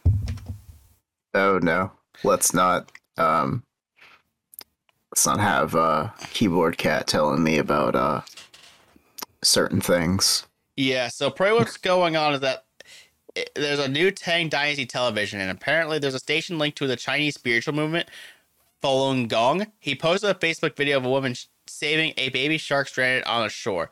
Next to the video was a link to subscribe to the Epoch Times, a newspaper that's tied to Falun Gong and that spreads anti-China and right-wing conspiracies. And that post collected three, 33,000 likes, comments, and shares. And the website of whatever researchers say is a chief right, research online reported regular posts about cute animals that generate tens or even hundreds of thousands of interactions on Facebook. Stories includes kitten and chick nap so sweetly together and why orange cats may be different from other cats. And Western Journal, a right-wing publication that has pub- pushed unproven claims about the benefits of using hydroxychloroquine to treat COVID 19 and spread falsehoods about fraud in the 2020 election Oh, owes Liftable Animals a popular Facebook page. Liftable Animals post stories from Western Journal's main website alongside stories about golden retrievers and giraffes. And the main thing they're, they're trying to show here that videos and gifs of cute animals, usually cats, have gone viral for as long, for a very long time. And they're saying now it is becoming increasingly clear how widely the old school internet trick is being used on people and organizations, peddling false information online, misinformation research says. The posts with animals do not directly spread false information, but they can draw a huge audience that can be redirected to a publication or site spreading false information about election fraud, unproven COVID COVID cures, and other baseless conspiracy theories entirely unrelated to the videos. Sometimes following a feed of cute animals on Facebook unknowingly signs up users up as subscribers to misleading posts from the same publisher. So and then and then one person, Melissa Ryan, who is CEO of Card Strategies, mentions the strategy works because the platforms continue to reward engagement over everything else, even when that engagement comes from publications that also publish false or misleading content. hmm And it's also mentioned that perhaps no organization deploys the tactic as forcefully as Epoch Media. And they said they published videos of cute animals in 12,062 posts on its 103 Facebook pages in the past year, according to an analysis by New York Times. Those posts, which include links to other Epoch Media websites, racked up nearly 4 billion views. And trending worldwide Epoch Facebook pages was 15th most popular page on the platform in the United States between July and September. And an example of this is that by the Epoch Times Taiwan page, they show up a close up of a golden retriever while a woman tries to vein in pr- to pry an apple from its mouth. It has over 20,000 likes, shares, and comments on Facebook. And yeah, you can see here that there's a bunch of animals used on this. So pretty much sum this all up without explaining too much. Animals are being used to spread misinformation. Yeah, and it's it's uh it's quite um it's quite scary, you know. Um when we when I saw this article and I presented it to Hydrowave, we were laughing and then we looked deeper into it because we were like those cute cats online they help spread misinformation. And it was like oh wow yeah that's kind of funny you know? Um, keyboard cat and Nyan cat and grumpy cat and all that you know little bub. Uh, so it, it was just quite like as we delve deeper into it, it this just felt like the Activision Blizzard segment all over again. Um, because we we delved deeper in the article and it was like, holy shit, there's a lot more to it. Um, but it, it wasn't as deep as Activision Blizzard, but it's quite scary that you could um you could run into a a thing that um how is it uh you could run into uh, like a meme or a video and you know whatever AdSense or uh, something would redirect you to slightly less um, genuine uh, videos or topics, videos of topics.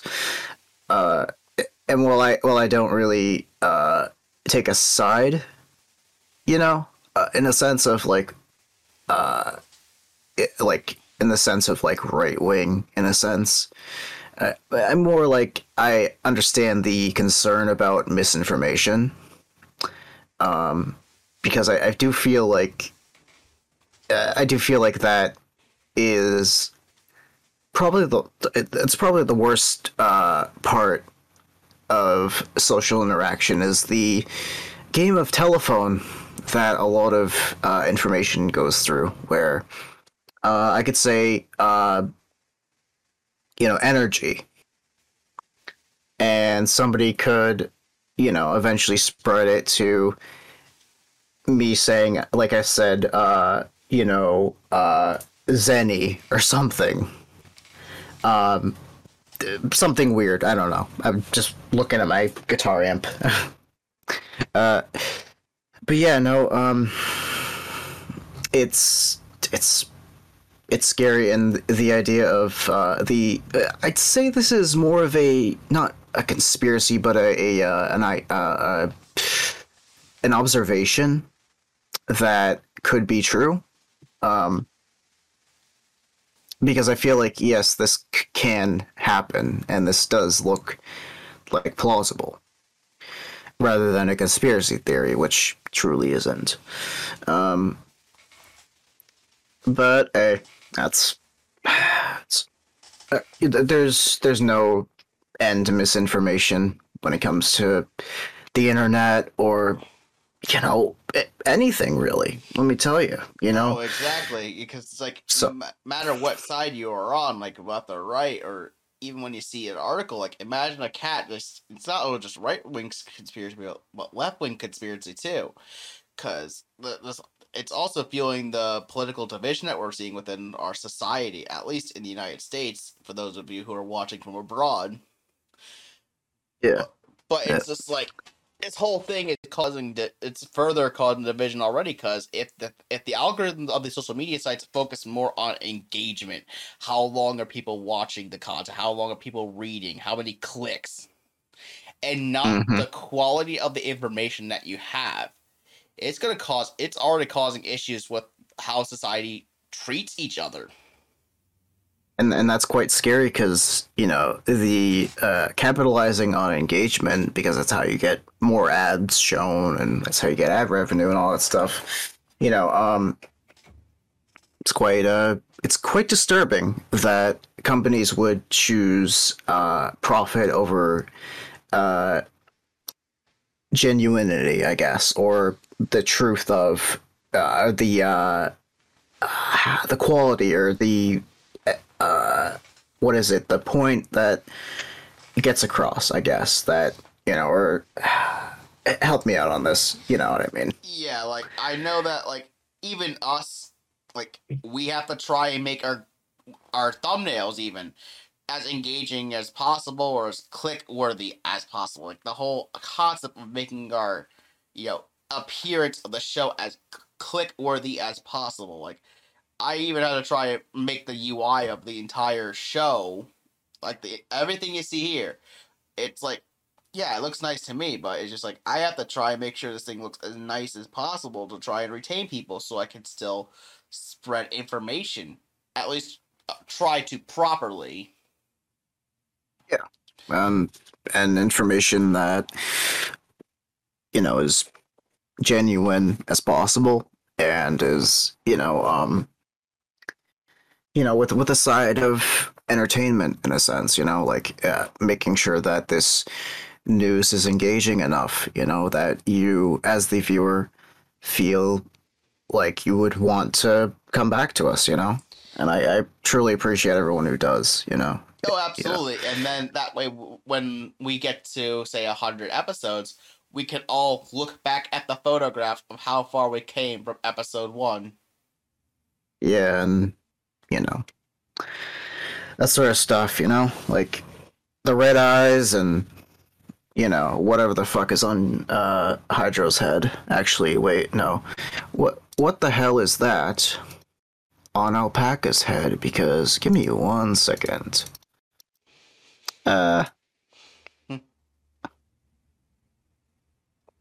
what the hell is that on alpaca's head dude Oh shit! The lights are attached to me. What the hell? Get get the lights off! Get the lights off! I'm tangled. Holy shit, dude! Did you just super glue the lights to yourself? Oh my god. Jesus Christ. Uh, anyway, That's uh, having what some of the times in which my ha- hair will get stuck on the fly trap, the hanging fly traps. Uh, That's really annoying. scootily booba doop, skongalongongagon. Get the fuck out of here, please. Uh, Uh, but hey, this is at least at least you can't get much worse than this. I mean, we can get to pretty bad things, but I would say that the FCC trying to sue to block Nvidia's purchase of ARM is a better thing to see than watching Yes. people get misinformed by cats. Yeah, those sons of bitches. you know, uh, it, when I saw this, I was like, "What is Sadie up to?" I, I have a cat. Her name's Sadie, and uh, at one point she unplugged my Ethernet cable, and I was unable to to, to fi- diagnose the issue until I looked, and I was like, "What the?" I was like, "Why am I offline?" Anyways, uh, I mean, yeah, let's talk about that because roadblocks and uh, plans to acquire. Yeah, so last Let's week- talk about that. Yeah, so last week we had we were talking about how the UK was trying to investigate the same acquisition as well. So the UK is investigating, and now we have the FTC also investigating it, and they both countries, which in this case we're talking about the FTC, which is the United States Federal Trade Commission. They're Yeah. trying to sue to block the merger over concerns the $40 billion deal would stifle competition from multiple technologies, including data center and car computers.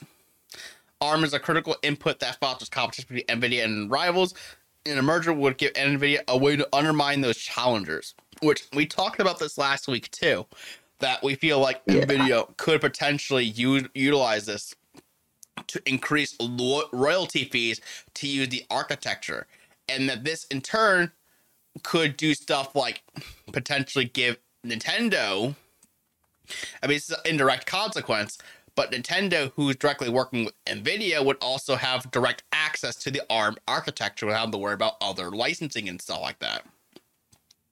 Yeah, but I also feel like um, uh, uh, the uh, innovation that would, you know, be stifled by the royalty fees. But also, I just realized that Nvidia isn't very open source. I know AMD and AMD uh, graphics cards, and also Ryzen. I think uh, a lot of Radeon. Uh, uh, most of Radeon is open source, I believe. Like n- not open source, but uh, it was. Yeah, so you can you can run AMD like uh, on a Linux distribution and have no problems. But if you have an NVIDIA graphics card, you have to um, download specific drivers. While with AMD, you can, you know, it's just plug and play, and you then you install the drivers. Um, so with NVIDIA being less open source in a sense, I do wonder about this ARM acquisition if they would pull a similar thing where they would lock down ARM a little bit more. Yeah, We were we were just talking about you know Snapdragon and that sort of stuff, so it's a little scary in my opinion. Well, you know speaking- them. Um, yeah, I was gonna say. Well, speaking of Qualcomm about this, Qualcomm reportedly objected to the ARM deal in communications with the FTC over fears Nvidia might refuse to license designs. And according to Nvidia's PR speak, they say that the acquisition would accelerate ARM's product plans, foster more competition, and still protect the chip architecture designers' open licensing model, according to Nvidia. And we do have a full statement down below about this. And it says, as we move into this next step in the FTC process, we will continue to work to demonstrate that this transaction will benefit the industry and promote competition. NVIDIA will, will invest in ARM's R&D, accelerate its roadmap, and expand its offerings in ways that boost competition, create more opportunities for all ARM licensees, and expand the ARM ecosystem. NVIDIA is committed to preserving ARM's open licensing model, ensuring that its IP is available to all interested part licensees, current and future. Okay. But like I said, that this could be deemed as PR speak because sometimes it's like, oh yeah, we'll still keep it available to everybody. Just pay us more money for it. Mm. Or in other cases too, we I just mentioned how Qualcomm reported objected to this deal.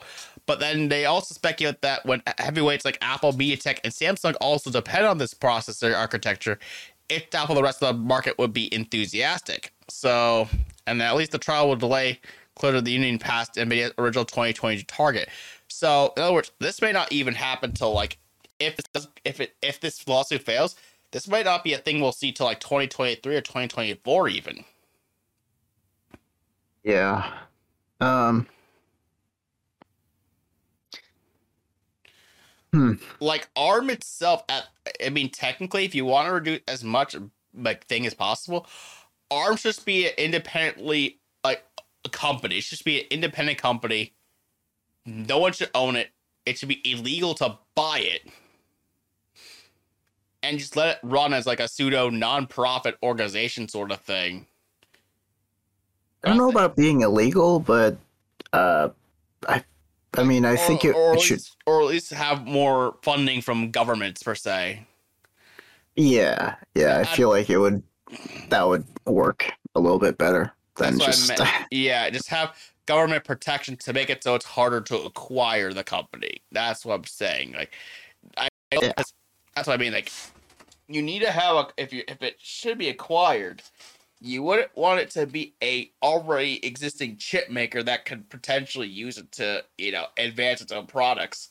But at the same time, having it under Nvidia could mean that yeah, if if you're talking about Nvidia chips, imagine the possibility, like some weird possibility of like having like ARM based CPUs inside the GPUs for some reason, and the two work together to make some sort of like GPU that happen to have some ARM based CPU that can power additional tasks or something like that, which could be potentially possible. Like have a second, so it kind of has like a weird thing where you have your main CPU, but your GPU also has a secondary CPU that's an ARM based processor that can be used to power other tasks. yeah. Um.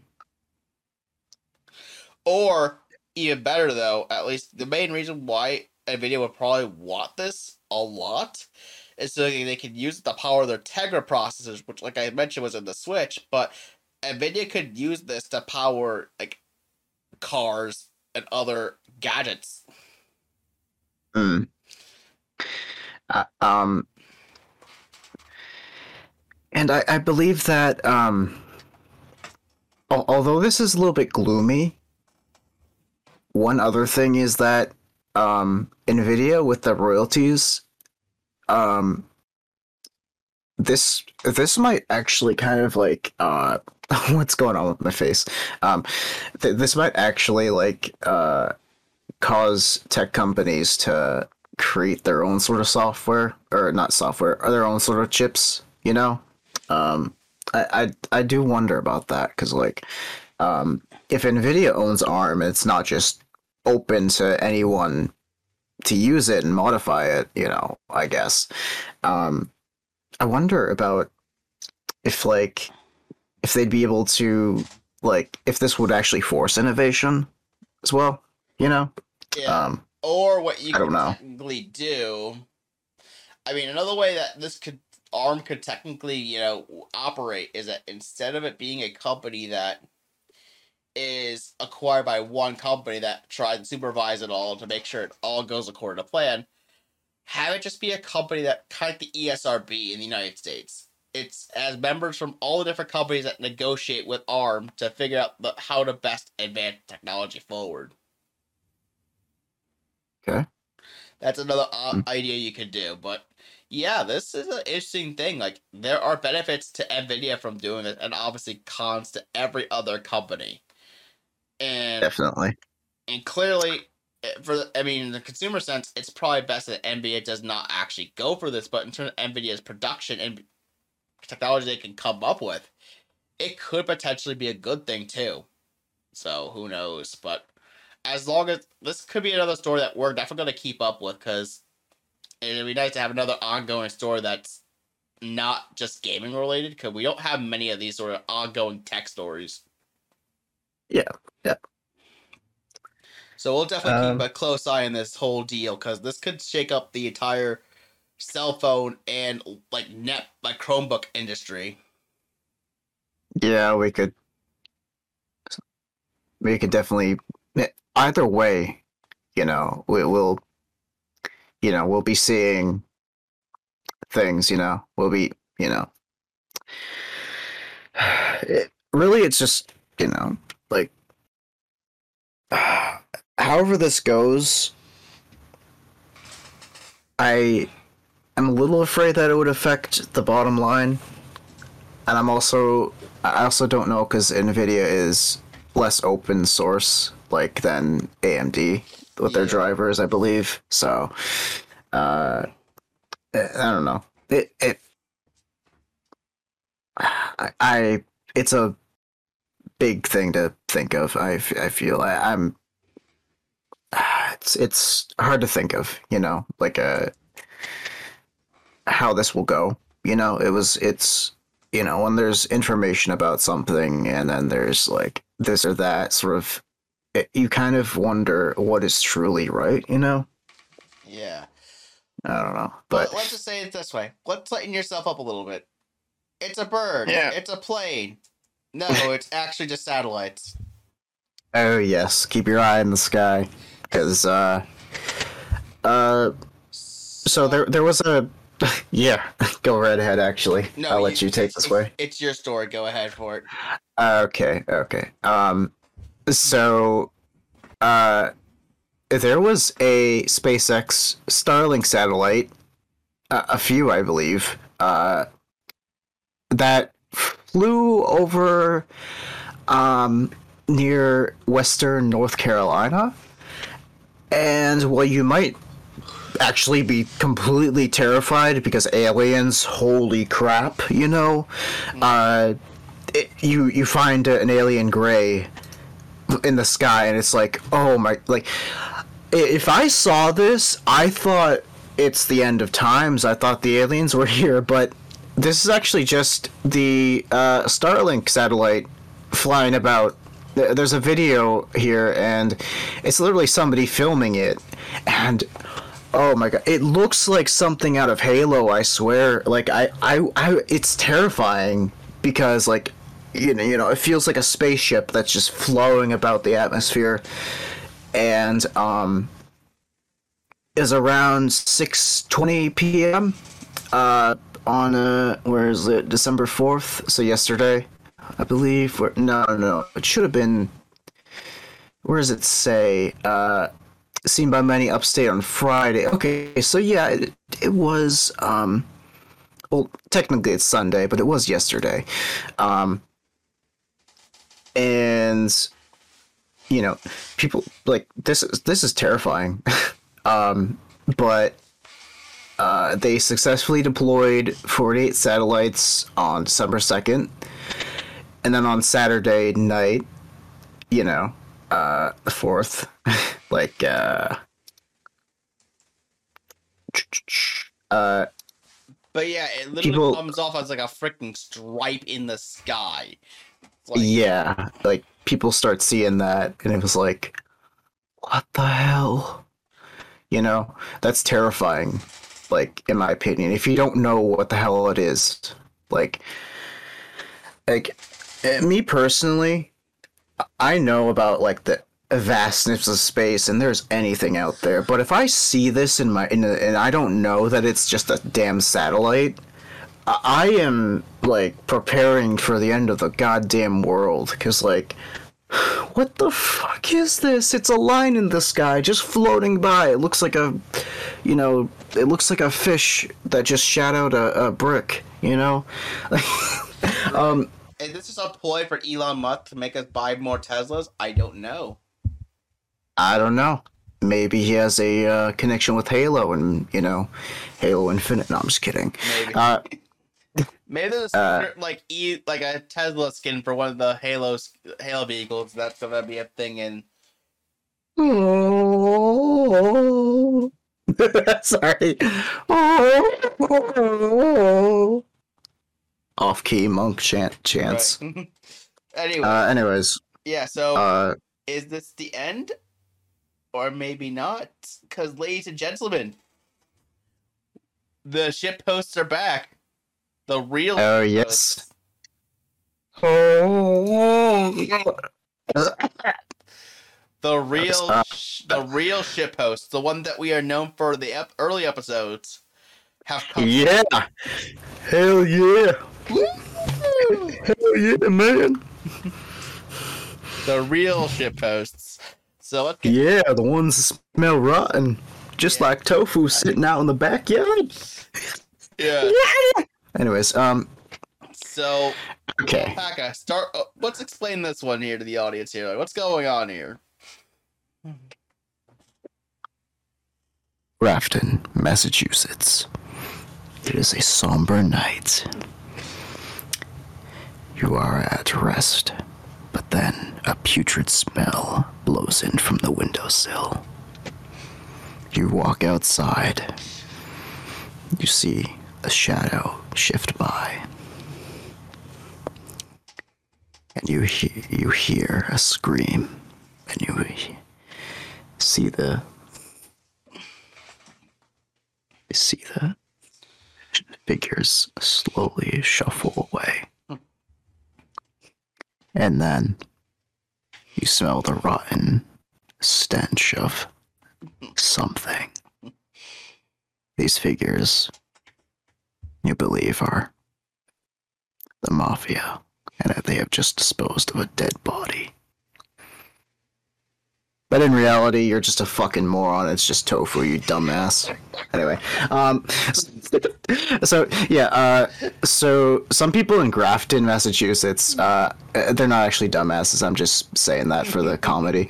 But uh, basically, um, toast, burnt toast, but rotten burnt toast, which makes no sense. They were looking for dead livestock and actual bodies. Um, they couldn't leave the house without like you know puking almost and they you know were just um so uh it was around creeper hill road interesting name uh throughout the town. And they you know they were they they were looking about and uh, there's like a, there was like a company feedback earth or you know uh, the mass department of environmental protection divisions of air quality and all that. They were um, testing around and my god, like there was tofu all around the city or town, and you know they they were just they're doing they, like I do not know how this happened. Uh, but like somehow these people got tofu all around the damn town, and they're just walking around. It smells terrible. Like, oh my god. I I personally have never really had tofu go rotten on me, but if this is like if this is fucking um like if this is a thing that you know if this is a thing that people like people weren't paying attention i swear they, they were not doing a good job uh you know with uh getting rid of their waste products uh all i could say is uh make sure you double bag your tofu in like plastic and uh, uh you know just uh don't uh don't like uh, poison the town with rotten tofu smell. I like I don't know how this happens. You're just Right. like anyways, but Like, why? why did they have to make a road that some reason just sounds like something that could come out of freaking Minecraft? Imagine just trying to throw tofu at a freaking creeper. How are they gonna freaking respond to that? hold on, I gotta turn off on noise suppression.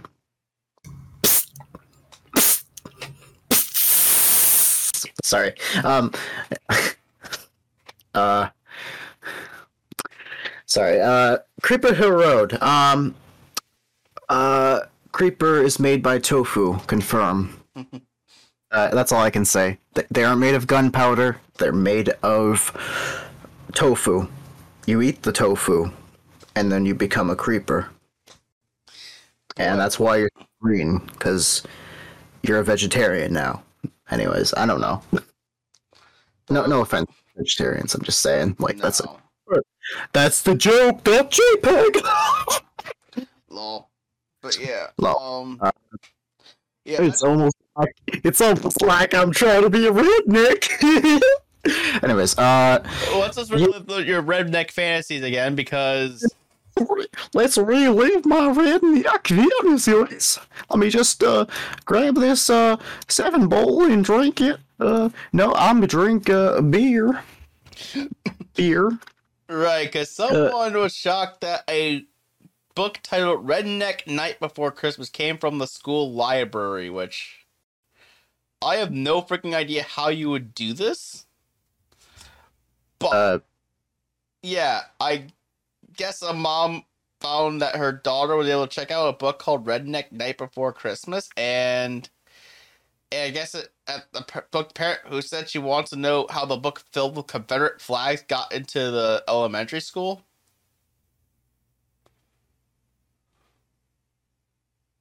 Sorry, I'm drinking beer. You're make, you're making a concoction of Red Bull and Dr Pepper. Sorry, I got that alcohol caffeine. I'm a drinking. I'm a drinking. but yeah, um a and they were like, This is the book, this is the very first page, and it apparently broke her heart. And she said the title is problematic enough, but then she flipped to the first page, which shows a Santa figure carrying a big bag with a Confederate flag across it. And Fuck, are you are you shitting me? And apparently, there's like the first page just broke their heart. Local mothers questioned how this book, with Confederate flag, got into the school library shelves and into the home. Her eight year old innocently thought it was a fun Christmas story until they opened it. And fortunately, wait, no, they didn't share the image. Oh, thank God. Because I almost thought I had to get this video demonetized, but no, yeah, we're not a thousand subs yet, so I don't know why that matters. Um. Anyway. Well, we're actually just drinking water, so oh my God! What sort of? I'm actually just drinking water. It's only water. It's not a. It's not a, a cold one. It's a cold one. Uh, mm. You're mixing Monster, Red Bull, Dr. What? Pepper, water, and iced coffee. It's like some unholy concoction of beverages. What in the world? Uh, But apparently, as like, but then she continued to flip through the pages and they found a picture of a gun. Like, not only that, but the school had to see this because they put a post post-it note over it. Here's another one they covered up as well. So they're putting post-it notes over the guns in the book. really? Why? And it said Martin said the sticky notes covering the Confederate flags and five of the illustrations tell her someone knew it would be offensive and left the book on the shelves anyway. So probably what they were doing with this was they covered the entire offensive material with sticky notes. Oh. So, uh, why, why did they?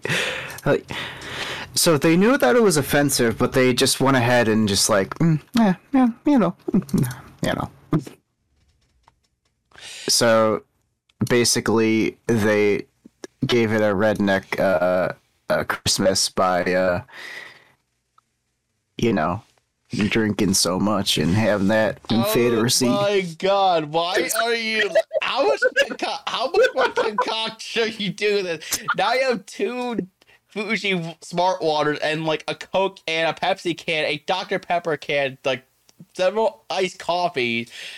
Monster, what the hell are you doing? You're making a drink that's probably worse than alcohol itself. Well, give me one second, cause uh, I got some eggnog. Oh god. You're covered eggnog equal to slap an egg in the middle of this abomination. Jesus Christ. Oh yeah, and even more. I've actually got more drink. Oh god, that's actual eggnog. Wow. But anyways, yeah. So Yep. it, it and they said that the, the school told Channel 9 it received the donated book at the beginning of the year from a school that had closed. They said they should have done a better job reviewing what was donated and will be better at stream books on the shelves. Yeah, man. Can't have so much water. Sorry. Wait, And drink so much. You like can't even see my face now. And apparently, and I guess this the person who received it was an African American in her class. So Oh. Well, um, So think about how this is. You're talking about Confederacy onto an African American woman. yeah. Uh, I I get that. That's that's mean. That's kind of uh uncalled for. So this little elementary schooler didn't know what this flag meant, Yeah. and yeah, it's it's kind of At of least what it means nowadays. Yeah. It's like everyone abuses the the history of it, I feel. yeah. It was meant to be a flag that was sig- signal the Civil War, but now a lot of people think it's like, oh hey, uh, this is just reviving old what should have been old forgotten beliefs. It literally changed based off all of this. I mean, yeah, we were just laughing around at uh, Tom Hooler- Flury at first because we were just like, hey, um, this was just so stupid that it seemed funny, but then you read it again and you're like, oh, Yeah, it's quite um it's it's literally like the cat thing, but not as bad. to a point, you know. Not as bad, it's just kind of rude rather than literally creating misinformation, you know. Yeah, we were just So. we originally were thinking like, oh boy, uh, this is gonna be us joking around redneck style again, thinking about photographs and stuff, and uh, well, Yeah. clearly a lot worse. Now I Yeah. But it's okay cuz I'm just drinking water and coffee. Anyways, you I'm sorry. like, five cans of seven bowl and knockoff monster at the same time. Yeah. Yeah. It's not a phase, mom. Sorry. No, it's fine. Um, yeah, uh, I don't have much else to say on this. So, our comment of the day at this point is we just received a lot of love from uh, my from Floof Alpaca over here, and again our friend at Death Serpent Gaming. Uh, he sent some love over with a heart emoji, and for those of you who don't know, I actually appear am going to appear on episode three of the of Death Serpent's podcast. So please make sure to go check out. If I ever find out when it gets released, I'll make sure to link it in either this video or a future video for when it becomes available. And yeah, then we'll have a little promotion there to make sure that we're all on the same page there. Um, other than that, though, I, I we don't really have a, other any other comments worth talking about. I know we don't really get many, anyways, but I mean, as this podcast grows, hopefully we'll have some people that actually will comment and leave their thoughts on, you know, things they want us to talk about or whatever. But other than that, oh yeah, um, I'm HydroWave99. And I am Fluff Alpaca. And we'll see everybody next time. Bye, everyone. Bye. And fuck uh, Bobby Kotick.